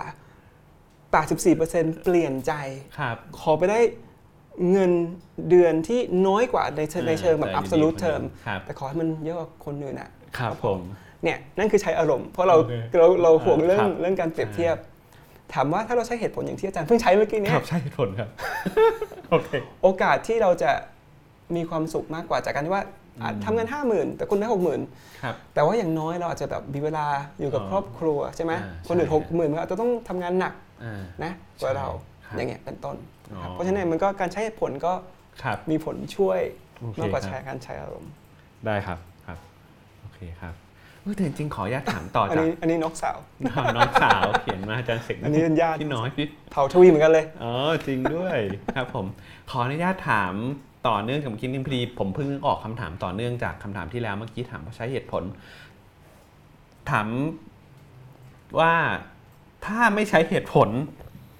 อ่าสมมุติว่าอาทีททีนี้มองไปถึงกรณีอย่างเอ่อคนที่เชื่อตามศรัทธาอ่าการมีศรัทธาพวกเนี้ยทำให้เรามีความสุขมากกว่าปะครับ เอิ่มศรัทธาหมายความว่าไงครับหมายถึงว่าเรา เราจะ จะ กับอ่าอย่างเช่นมีคนบอกว่าเนี่ยให้เราไปบนบานอ่าตามสิ่งศักดิ์สิทธิ์ต่างๆ เพื่อให้เราสบายใจ ครับ อันเนี้ยคือมันมันเป็นกลไกที่ช่วยสร้างความสุขที่ที่ที่จริงไหมอาจารย์ ก็ เหมือนกับผมแบบ โอ๊ยแย่ละกลัวลูกสอบไม่ไม่เข้าปหนึ่งไม่ได้อ้าว อืม โอเค งั้นเราบนไข่ต้มกับสารหน้าบ้าน อืม อ่าอันเนี้ยเพื่อสร้างความสุข คือความเนี่ยคือการไม่ใช้เหตุผลใช้ความเชื่อ ควรเป็นกลไกที่มาทำให้คนมีความสุขไหม ถ้าถ้าถามผมนะ ครับ ถ้าถ้าอาจารย์สามารถหลอกตัวเองให้เชื่อว่าทุกอย่างมันเป็นอย่างเป็นอย่างนั้นได้จริง ๆ ก็ ก็มีความสุข ก็เป็นความก็เป็นความ สุขที่ได้มาจากการหลอกตัวเองโดยที่ไม่รู้ใช่ไหมมันก็ ignorant อ๋อ ignorant is bliss ใช่ไหม โอเค ถ้าเราไม่รู้จริงก็อ่ะโอเคทุกอย่าง ครับ happy อันนี้ Happy ออกมาเป็น อ่บนมา คือ ปุ๊บมีความ คือ สุข ผมก็เป็นนัก ครับ ผมเป็นนักวิทยาศาสตร์ อ่าโอเคแต่งี้แฮปปี้ไม่ลง อาจจะอาจจะบอกว่าเราเรารู้เยอะเกินไปเกี่ยวว่าพฤติกรรมนี้พฤติกรรมนี้อะไรอย่างเงี้ย อ๋อ ครับ โอเคครับ ครับ โอเคคำถามครับ นักเศรษฐศาสตร์พฤติกรรมผลิตคำอธิบายการตัดสินใจของมวลชนในสนามเลือกตั้งอย่างปรากฏการณ์ทรัมป์หรือแบ็กซิสอย่างไรครับ เป็นคำถามที่ดีมาก ใช่ นะครับอันนี้เป็นคำถามเกี่ยวกับว่าอืมเวลาเราคิดถึงอืมเนี่ยก่อนที่จะโหวตสักอย่างเนี่ยอาจจะเป็นเกี่ยวกับเมืองไทยด้วย ครับ นะว่าเวลาที่เราอย่างอย่างยกตัวอย่าง Brexit แล้วกัน ครับ คนส่วนใหญ่ที่บท Brexit เนี่ยเขาโฟกัส attention คือในความคิดเขาเนี่ยเขาโฟกัสในจุดอะไรมากที่สุด ครับ ก็คืออ่า immigration ครับ คนที่จะเข้ามาในประเทศ ครับ พอโฟกัสตรงนั้นมากเกินไป เขาให้น้ำหนักกับตรงนั้นมากเกินไป ครับ นะครับทั้งทั้งๆที่จริงเนี่ย Brexit มันมีปัจจัยคอม complex เยอะมาก ครับ นะครับเกี่ยวกับเศรษฐกิจเกี่ยวกับนู่นเกี่ยวกับนี่แต่พอคนให้ความสำคัญกับสิ่งอย่างเดียว อย่างเช่น immigration อย่างของทรัมป์ อืม ก็เป็นในเรื่องเหมือนกัน ครับ immigration นะครับอย่างประเทศไทยก็อาจจะเป็นอ่ะเสื้อสีนี้เสื้อสีนี้เอาเราให้น้ำหนักกับตรงนั้นไปแค่อย่างเดียว อืม พอเลือกไปแล้วเนี่ยปุ๊บกลับกลายเป็นว่าสิ่งที่เกิดขึ้นเนี่ยมันมีหลายอย่างที่เขาไม่ได้โฟกัสในตรงนั้นในตอนแรกที่เขาโฟกัสไป ครับ และทุกสิ่งที่มันเกิดขึ้นเนี่ยมันมีผลลัพธ์กับความสุขของเขากันทั้งนั้น ครับผม มันจึงมันจึงเกิดการว่าโอ้ยคนเสียเอ๊ะทำไมตอนนั้นเราเลือกไปทำไม อืม เสียดายเสียใจเพราะตอนนั้นเขาไม่ได้คิด อืม เอ่อทางเศรษฐศาสตร์พฤติกรรมเราเรียกตรงนี้ว่า focusing illusion อืม focusing illusion คือว่าคล้ายๆ กับตอนคนที่ตัดสินใจจะมีลูกหรือว่าจะเลือกงานที่มันไกลอะแต่รถรถติดอะเพราะเขาไปโฟกัสว่าอ่ะสมมติอย่างเช่นเรื่องเงินแล้วกัน ครับ เวลาคนคิดถึงเรื่องเงินเนี่ยว่าเงินมีเงินเยอะๆจะทำให้คนเรามีความสุข ทั้งๆ อืม ที่เราพบว่ามันไม่ใช่ความจริง อืม แต่ทำไมคนถึงคิดอย่างนั้น คนคิดอย่างนั้นก็เป็นเพราะว่าเราคิดถึงเงินเนี่ยเราคิดว่าเฮ้ยคนรวยเนี่ยโอ้ยเห็นเขาต้องมีเรือเรือยอชท์มีบ้านใหญ่ๆ ใช้ทั้งวันใช้เวลาดูทีวีไม่ต้องทำอะไร อืม มันต้องสุขแน่ๆเพราะเขาไปโฟกัสในสิ่งที่ อืม เด่นชัดอย่างเดียว ครับ แต่ในความเป็นจริง คนที่มีคนที่มีเงินมากกว่าเนี่ยคนที่รวยกว่าเนี่ยใช้เวลาอยู่ในบนท้องถนนขับรถรถติดมากกว่าเยอะ ใช้เวลาทำงานมากกว่าเยอะ ซึ่งส่วนใหญ่แล้วมีแต่ อืม ผลลัพธ์ที่ไม่ดีต่อ ใช่ ตัวเองเท่านั้น ครับ แต่เขาแค่ไม่ได้คิดอย่างนั้นเท่านั้นเอง ครับผม นะครับ อืมโอเคครับ เขาเป็น forecasting error ครับผมอืมซึ่งก็จริง ๆ เกิดกับหลาย ๆ สิ่งที่เราเห็นเต็มไปหมดเนอะอย่างจริงย้อนไปถึงเรื่องมีลูก แล้วก็จะเห็นแต่ภาพการมีลูกที่มีความสุข Happy เออ ความสุข ดูแฮปปี้กันจริง ๆ แล้วอย่างที่ นั่นก็เป็น focusing illusion เออ focusing illusion ใช่ ครับผม โอเคครับ แต่ยังไงก็อย่าเพิ่งเลิกมีลูกเดี๋ยวไม่มีประประชาชนลดลง อ่ะใช่ อันนั้นเป็นเรื่อง อันนั้นน่าเป็นห่วง อันนั้นอีกปัญหาหนึ่ง ครับผม โอเคครับ คุณทรงภูมินะครับ จะใช้เศรษฐศาสตร์พฤติกรรมกับเรื่องสุขภาพจิต เช่นทำอย่างไรให้คนที่เป็นซึมเศร้าเข้าสังคมได้มากขึ้นครับ อ๋อโอเคครับเอิ่มคือต้องบอกก่อนว่าคนที่ซึมเศร้าเป็นโรคที่จิตตกอย่างเงี้ย อ่า เขาจะไม่สามารถจินตนาการได้เลยว่าความสุขรู้สึกยังไงนะครับ อืม คล้ายๆกับว่าเวลาที่เราทานข้าวกลางวันอิ่ม แล้วเรากำลังจะไปช้อปปิ้งเพื่อจะไปทำอาหารตอนเย็นเนี่ย อืม คนที่อิ่มเนี่ยจะซื้อของ อืม ได้ไม่เยอะเท่าไหร่ถึงแม้ว่าจะเป็นซื้อของสำหรับสำหรับอนาคตก็ตาม ครับ แล้วพอไปถึงตอนเย็นปุ๊บอ้าวซื้อมาไม่พอ อืม เพราะตอนนั้นมันยังอิ่มอยู่ ครับ คนที่เอ่อจิตตกซึมเศร้าเหมือนกัน ครับ ตอนนี้เขากำลังซึมเศร้าอยู่นะ เวลามีคนบอกว่า เฮ้ย ก็ออกสังคมดิ มาสิ มาสิ เดี๋ยวก็มีความสุข เขาก็จะคิดว่าออกไปจะรู้สึกมีความสุขได้อย่างไร อืมอืมอืม เพราะความเศร้ามันครอบ ครับ คลุมอยู่อะนะครับ อืม มันทำให้เขาไม่สามารถจินตนาการได้ว่าความสุขเนี่ยมันรู้สึกยังไง อืม ถึงออกไปก็ไม่สุขหรอก ครับ นะครับ เพราะฉะนั้นคนที่เป็นเอิ่มสุขภาพจิตไม่ดี อืม ก็ส่วนใหญ่จะไม่คิดว่า จะมีการอะไรรักษาเขาได้ จะมีการ อืม เยียวยาอะไรเขาได้เลย อืม เอิ่มความรู้สึกส่วนตัวเนี่ยผมว่าถ้าเราลดตราบาปออกลงแล้วเราทำให้ อืม access คือว่าให้การเชื่อมต่อระหว่างคนไข้กับ อืม จิตแพทย์หรืคอรับ จิตเวชเนี่ยง่ายขึ้น โอกาสที่จะทำให้เขา อืม ยอมรับการรักษาเยียวยาแทนที่จะให้ไปออกสังคมในตอนที่เขาพวกนี้ก็คงจะช่วยยาก เขา ครับ คงมีอารมณ์ต่อต้าน ครับ ตรงเนี้ยคงยาก อืม ผมว่าตรงเนี้ยเป็นสเต็ปแรกเลย อืม ถ้าสมมติว่าถ้า อืม สมมติว่ามีการนวัตกรรมว่าโอเค ผมเป็นโรคซึมเศร้าเราแค่กดคลิกกดบุ๊ก อืม นะทำให้มันง่าย ครับ ปุ๊กกับจิตแพทย์จิตแพทย์คนนี้จิตเวชคนนี้ปุ๊บ ฮะ ง่ายมาก อืม แล้วมีอักเซสว่าเนี่ยเดินลงไป ครับ ก็ถึง ครับ ผมว่าคนก็คงจะทำกัน อืม ตอนนี้มันยังยากคนยังไม่เข้าใจ ครับ เนี่ยผมว่าตรงนี้มันต้องต้องเริ่มเปลี่ยน ครับผมครับโอเคครับคำถามคุณเอกรัตน์นะครับ ครับ ถามเกี่ยวกับ Brexit ทำให้อยากถามต่อเลยว่า ปรากฏการณ์ฝ่ายขวาเพิ่มขึ้น อืม อ่าทั่วโลกเกิดจากอะไรในการวิเคราะห์ของนักเศรษฐศาสตร์เรื่องความสุขนะฮะพฤติกรรมเรื่องความสุข และปรากฏการณ์คนไทยนิยมเผด็จการเกิดจากอะไรครับ เอิ่มเอางี้แล้วกันนะครับ ผมว่าในเรื่องของไม่ว่าจะ Brexit เกี่ยวว่าฝั่งซ้ายฝั่งขวาเนี่ยมันก็คงคล้าย ๆกับเอ่อ business cycle ที่มันมีบูมกับบัส อ่า อะนะช่วงบูมเดี๋ยวมันก็จะมีบัสมันเป็น อืม ไซเคิลอย่างเงี้ยนะครับ ตรงที่ว่าอ่าถ้าในเชิง อือฮึ ดูเรื่องในเรื่องความสุขเนี่ย อืม คนที่มีความสุขอยู่แล้ว ครับ เขาจะไม่ชอบการเปลี่ยนแปลง อืม ใช่ไหมครับก็ชอบเขาเรียกว่า status quo เราชอบอยู่เฉ ค ย รับ ๆอ้าวก็มันสุขอยู่แล้วแล้วทำไมเราต้องเปลี่ยนด้วย อืม นะครับอาจจะเป็นว่าตอนเนี้ยเอ่อคนที่เอ่อ อืม ฝั่งขวาเนี่ยอาจจะรู้สึกว่า ครับ ไม่ชอบเลยอะไม่ไม่ อืม ไม่สุขอะเนี่ย อืม เดี๋ยวมี immigration คือคือคนที่ทำแคมเปญก็ทำให้ไปเจาะ ครับ ความกลัวความรู้สึก ครับ ที่ไม่ดี ก็เลยทำให้คนรู้สึกว่าอ่าต้องการเปลี่ยนแปลงแล้ว ส่วน ครับ คนที่เป็น liberal หน่อยก็ อืม เนี่ยนี่คือสิ่งที่ดีอยู่ทำไมต้องเปลี่ยนด้วย อันนี้ก็เคยเกิดขึ้นก็เลยเกิดขึ้น อืม ส่วนของไทยเกี่ยวกับเผด็จการก็อาจจะเป็นเพราะว่าสิ่งนี้ อืม เขาเพิ่งเจอมาเกี่ยวกับจะเป็น อืม เรื่อง อ่ ความไม่สงบ อ่าน นะครับ ซึ่งตอนนี้พอพอสงบ อ่า ขึ้น อ่า เขาก็อาจจะไปโฟกัสว่าเฮ้ยมั มันมี สงบ ปัญหา แล้ว อ่า เรามีความสุขกับการ ครับ สงบ อ่า ก็เลยไม่ต้องการการเปลี่ยนแปลง ครับ แต่ทั้งที่จริงแล้วเนี่ยมันยังมีปัจจัยหลาย ๆ อย่างที่ไม่แค่ไม่ใช่แค่เกี่ยวกับความสงบ ครับ ปัจจัยเรื่องเศรษฐกิจ ครับ ปัจจัยเรื่องการพัฒนา ครับ ที่ อ่า ต้องการ ครับอืม คนต้องการการเปลี่ยนแปลงคนะค รั รั บบ ผม ตรงเนี้ยผมว่าอาจจะเป็นจุดตรงนั้น ถ้าคนแฮปปี้ อืม มีความสุขเขาก็ ครับ ไม่ต้องการการเปลี่ยนแปลง อืมอืม แต่จะเป็นความสุขแค่ไปโฟกัสในจุดจุดๆหนึ่งโดยที่ลืมว่ามันมีอีกหลายอย่างที่อาจจะไม่ได้โฟกัส อืมครับผม นะครับ ครับได้ครับโอเคครับคำถามเศรษฐศาสตร์พฤติกรรมช่วยปิดจุดอ่อนของเศรษฐศาสตร์กระแสหลักแบบเดิมในหลายเรื่อง แล้วตัวเศรษฐศาสตร์พฤติกรรมเองมีจุดอ่อนอะไรบ้างครับ อืมก็มีนะครับอย่างที่ผมว่าตอนแรกคือมันไม่ใช่ magic bullet ที่มันไม่ใช่ไม่ได้จะเปลี่ยนไปซะทุกอย่าง เรายังต้องการอืมกฎหมายที่ดีเป็นต้น คือสมมติว่าเศรษฐศาสตร์พฤติกรรมเปลี่ยนเอ่อให้ให้คนขับรถดีขึ้น โดยตรงที่ว่าอ่ะเอาเอารายได้ที่คนขับรถไม่ดีเนี่ยไปลงไปให้กับรายได้คนรายได้คนที่ดีเนี่ยถ้ามันไม่มีกฎหมายที่จะทำให้มันเกิดตรงนั้น ไม่มีนวัตกรรมที่มันให้เกิดตรงนั้น อืม มันก็เกิดขึ้นยาก ครับ นะครับแล้วก็อาจจะมีจุดด้อยตรงที่ว่าเอิ่มไม่ใช่ทุกคน อืม คือไม่มีไม่มีนโยบายไหนที่มันจะร้อยเปอร์เซ็นต์มีประสิทธิผลร้อยเปอร์เซ็นต์ ครับ นะครับอาจจะมีบางคนแบบเอ่อคือยังไงก็ไม่มีเหตุมีผลอะ ครับ คือยังไงถึงเราจะเปลี่ยนปรับยังไง อาจจะไม่มีเหตุมีผล ครับ อาจจะยังไม่ทำตามที่เราพยายาม อืม คือช้อยส์ให้เขากับเขา ครับ นะครับแต่ตรงนี้คือยังต้องยังยังยอมรับว่า อืม เรายังต้องทำการวิจัยอีกเยอะ ครับ มันยังไม่มีบทสรุป อืม อย่างแน่นอน แต่รู้แน่ๆมันมีจุดด้อยแน่ๆแต่เรา ครั ก็ บ พยายามจะพัฒนาไปเรื่อยๆแต่นั่นนั่นคือ อื อ ม เหตุผลของการวิจัย อ่าดี นะครับ ครับผม ครับ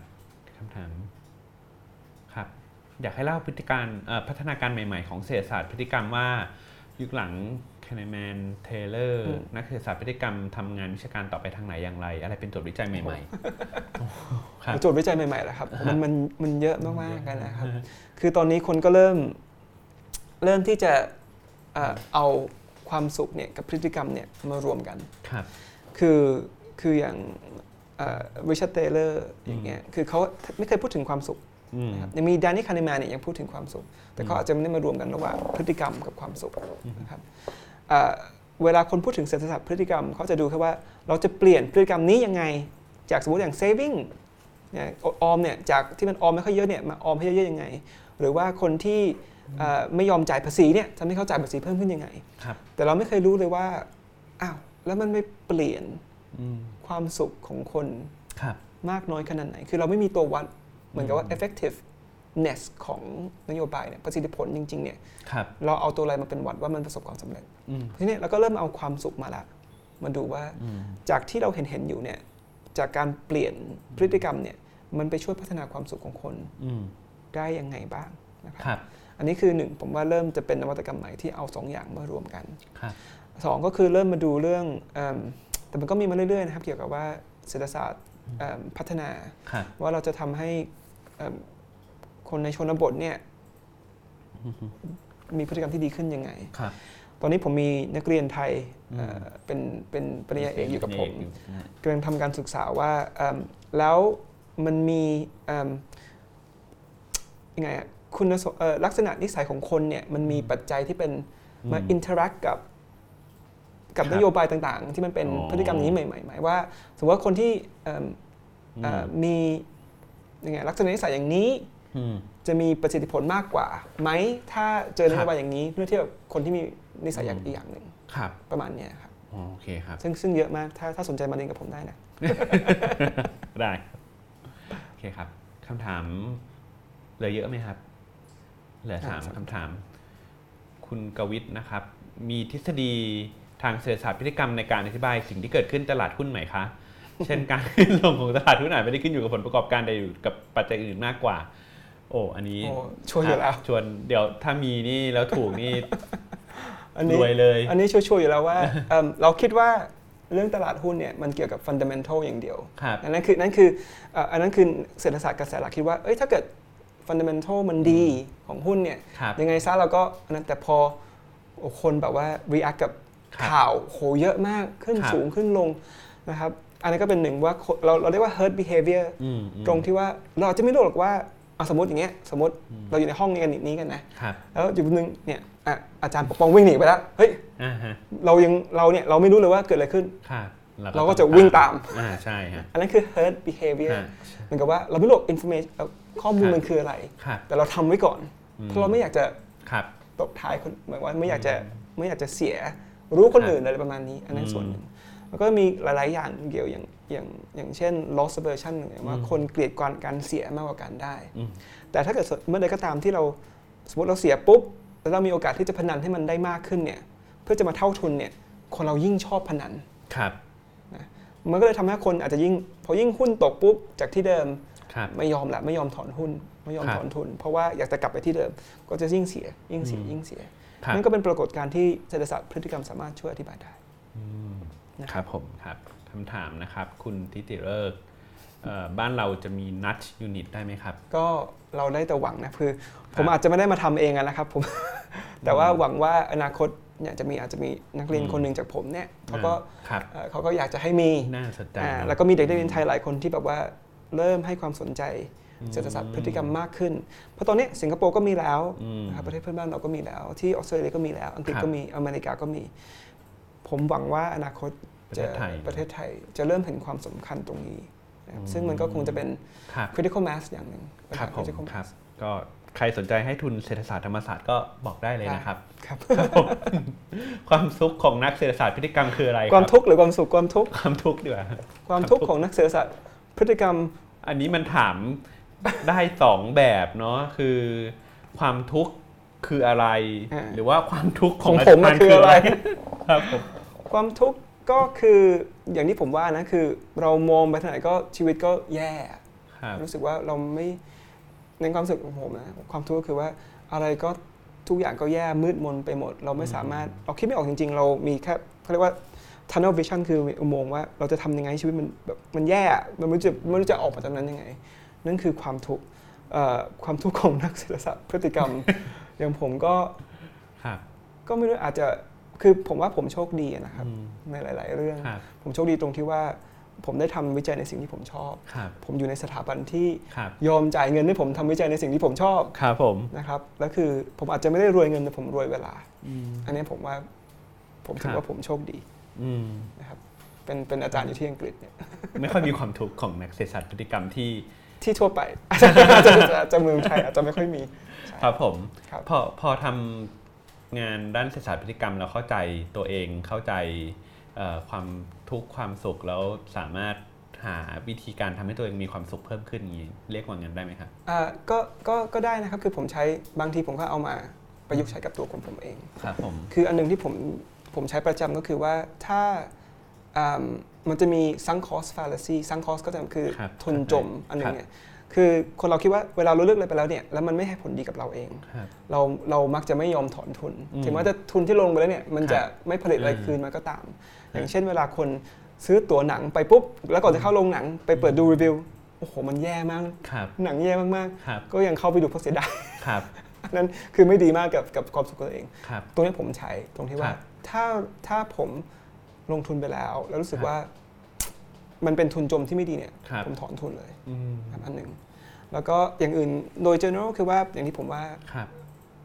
ผมโชคดีตรงที่ว่าได้เป็นได้ทำในสิ่งที่ท ครับ ำอ่าอย่างเงี้ยอย่างอย่างเช่นได้เป็น อืม อาจารย์ ครับ นะครับแล้วก็ผมเคยตั้งเป้าไว้อยากอยากเป็นศาสตราจารย์ า ตอน 35 ก็ได้ ครับ ก็ได้อะไรอย่างเงี้ย อ๋อ ปุ๊บได้ฮิตติดติดติดเงี้ยก็คือความภูมิใจชีวิตมี ครับ ชีวิตประจำวันความสุขระยะสั้นคือมีคือผมได้สอน อ่า แล้วก็มันก็ไม่ได้สอนเยอะเท่าอาจารย์ ไทยเนี่ยนะได้มีโอกาส ครับ ได้ทำวิจัย ครับ เอ่อเนี่ยคุณแม่ผมยังบอกเลยว่าเอ้ย ครับ เบียร์ทำงานอะไร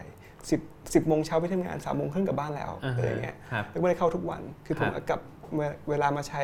กับภรรยา ครั อบ ยู่กับหมาที่บ้าน ครับ แล้วก็รู้สึกว่าความสุขระยะยาวมีความพึงพอใจ เออรู้สึกว่าตัวเองมีความหมาย เพราะเราเนี่ยได้มีโอกาสได้ทำอย่างนี้ ได้มีโอกาส ครับ พูดคุย ครับ ในเรื่องวิธีเราวิจัยให้พัฒนาประเทศชาติ อืม อะไรเงี้ย ก็คือถือว่าโชคดี อืมครับ ครับ ผม จริงๆเอ่อถ้าสนใจงานของอาจารย์นัทวุฒิเนี่ยเอ่อแล้วก็อยากที่จะรู้เรื่องเศรษฐศาสตร์พฤติกรรมนะฮะในเบื้องต้นต่อไปก็จะมีงานตัวอย่างหนังสือของอาจารย์นัทวุฒิเนาะเดี๋ยวให้ทีมงานเอ่อแนะนำหนังสือ เผื่อว่าใครสนใจไปอ่านต่อได้อ่าอันนี่ อันนี้ ครับ ภาษาไทย ภาษาไทยของแซลมอนนะครับ ครับผม The Happiness Manual ครับ ครับผมอาจารย์เอ่ออันนี้ก็ อันนี้ก็เป็นรวมรวมบทความที่เคยที่เคยเขียน ครับ ให้กับไทยพับลิกา ครับผม นะครับทำที่สองบทความ ครับ แล้วก็อันนี้เป็นภาษาอังกฤษ อันนี้เป็นทำงานกับเอ่อเพื่อนร่วมงานที่ที่ ครับ London School of Economics ครับ อันนี้คือใช้ Data แบบใหญ่มากของอังกฤษตั้งแต่ อืม เกิดจนถึงประมาณเกือบ 60 อย่างเงี้ยแล้วดูว่าปัจจัยอะไรบ้างตั้งแต่เด็กเนี่ยที่ช่วยส่งผลให้ความสุขในอนาคตสำหรับผู้ใหญ่ในอนาคต ครับ แล้วมันมีนโยบายอะไรบ้างที่สามารถช่วย อืม ทำให้เรามีใช้ชีวิตแบบ life course เนี่ยที่ดีนะครับ ครับผม แล้วอันนี้ก็เป็นหนังสือเล่มแรกที่เขียน ครับ The Happiness Equation เขียนคนเดียวอันนี้ก็เหมือนกับประสบการณ์ ครับ เกร็ดต่างๆนานาเกี่ยวกับความสุขที่ผมทำการวิจัยมา ครับผมครับ ก็ตามหาอ่านได้ถ้าสนใจเรื่องเศรษฐศาสตร์ความสุขต่อเนาะ ครับ ครับผมมีคำแนะนำอะไรอีกไหมครับสำหรับคนสนใจอยากหากุญแจถึงความสุขนะฮะ อ๋อคือถ้าเกิดเป็นเรื่องอาในเรื่องวิชาการเนี่ยคือผมก็อยากจะสนับสนุนให้อ่าไม่ต้องตาม อืม กระแสคนอื่นมาก แต่เรา อ่าฮะ คิดว่าถ้าเรามองว่าจริงๆเนี่ยคนเราต้องการความสุขทุกคน อืม อย่างเงี้ยเอาตรงนั้นจับตรงนั้นไว้ ครับ เราคิดว่าเออเนี่ยเราอยากจะทำวิจัยเรื่องเนี้ยเนี่ยเกี่ยวกับพฤติกรรมเกี่ยวกับความสุขเนี่ยโดยที่ถึงแม้ว่าจะมีคนไม่มีคนไทยเยอะก็ตาม อืม ผมว่าทำอะดีที่สุดเพราะว่าในอนาคตเนี่ยมันก็เหมือนกับ investment อย่างหนึ่ง ครับ นะครับในอนาคตน่าจะมี อืม เอิ่มส่วนอย่างอื่นก็คืออย่างที่ผมว่าคือสุขภาพจิต อืม สำคัญมาก ครับ แล้วก็อันนี้คือผมไม่รู้จะตอบจำขนาดไหนคือสำคัญมากเกือบที่สุด ครับ เกี่ยวกับความพึงพอใจในชีวิตของคน ครับ นะครับแล้วก็พยายามอย่าเปรียบเทียบ อืม นี่ก็ยากนะคืออาจจะต้องมีคนมาช่วยให้ ครับ อ่ามีสถาบันที่มาช่วยให้ตรงนั้น ครับ แต่ใช้ใช้เวลาอยู่กับครอบครัวอยู่คใช้รับ เวลาอยู่กับ สิ่ง เพื่อน ที่ ฝูง เราทำเพื่อนฝูงที่เราไม่ ใช่ ต้ เพ อง ราะนี้ ไป คืออ่าอันนี้คืออา ปัจจัยที่สำคัญมากที่สุด โอเค อันเนี้ย ครับ ดี วาม ครับ สุข ครับผมก็วันนี้ เดี๋ยวเราไปกินอาหารแล้วกินกันเป็น อ่าได้ครับ เพิ่มความสุขของเรา หความสุขหาความสุข ครับผมครับเอ่อวันนี้ก็ขอบคุณอาจารย์นัทวุฒิมากนะครับ ได้ความรู้ได้อะไรที่น่าสนใจมาก ๆ เลย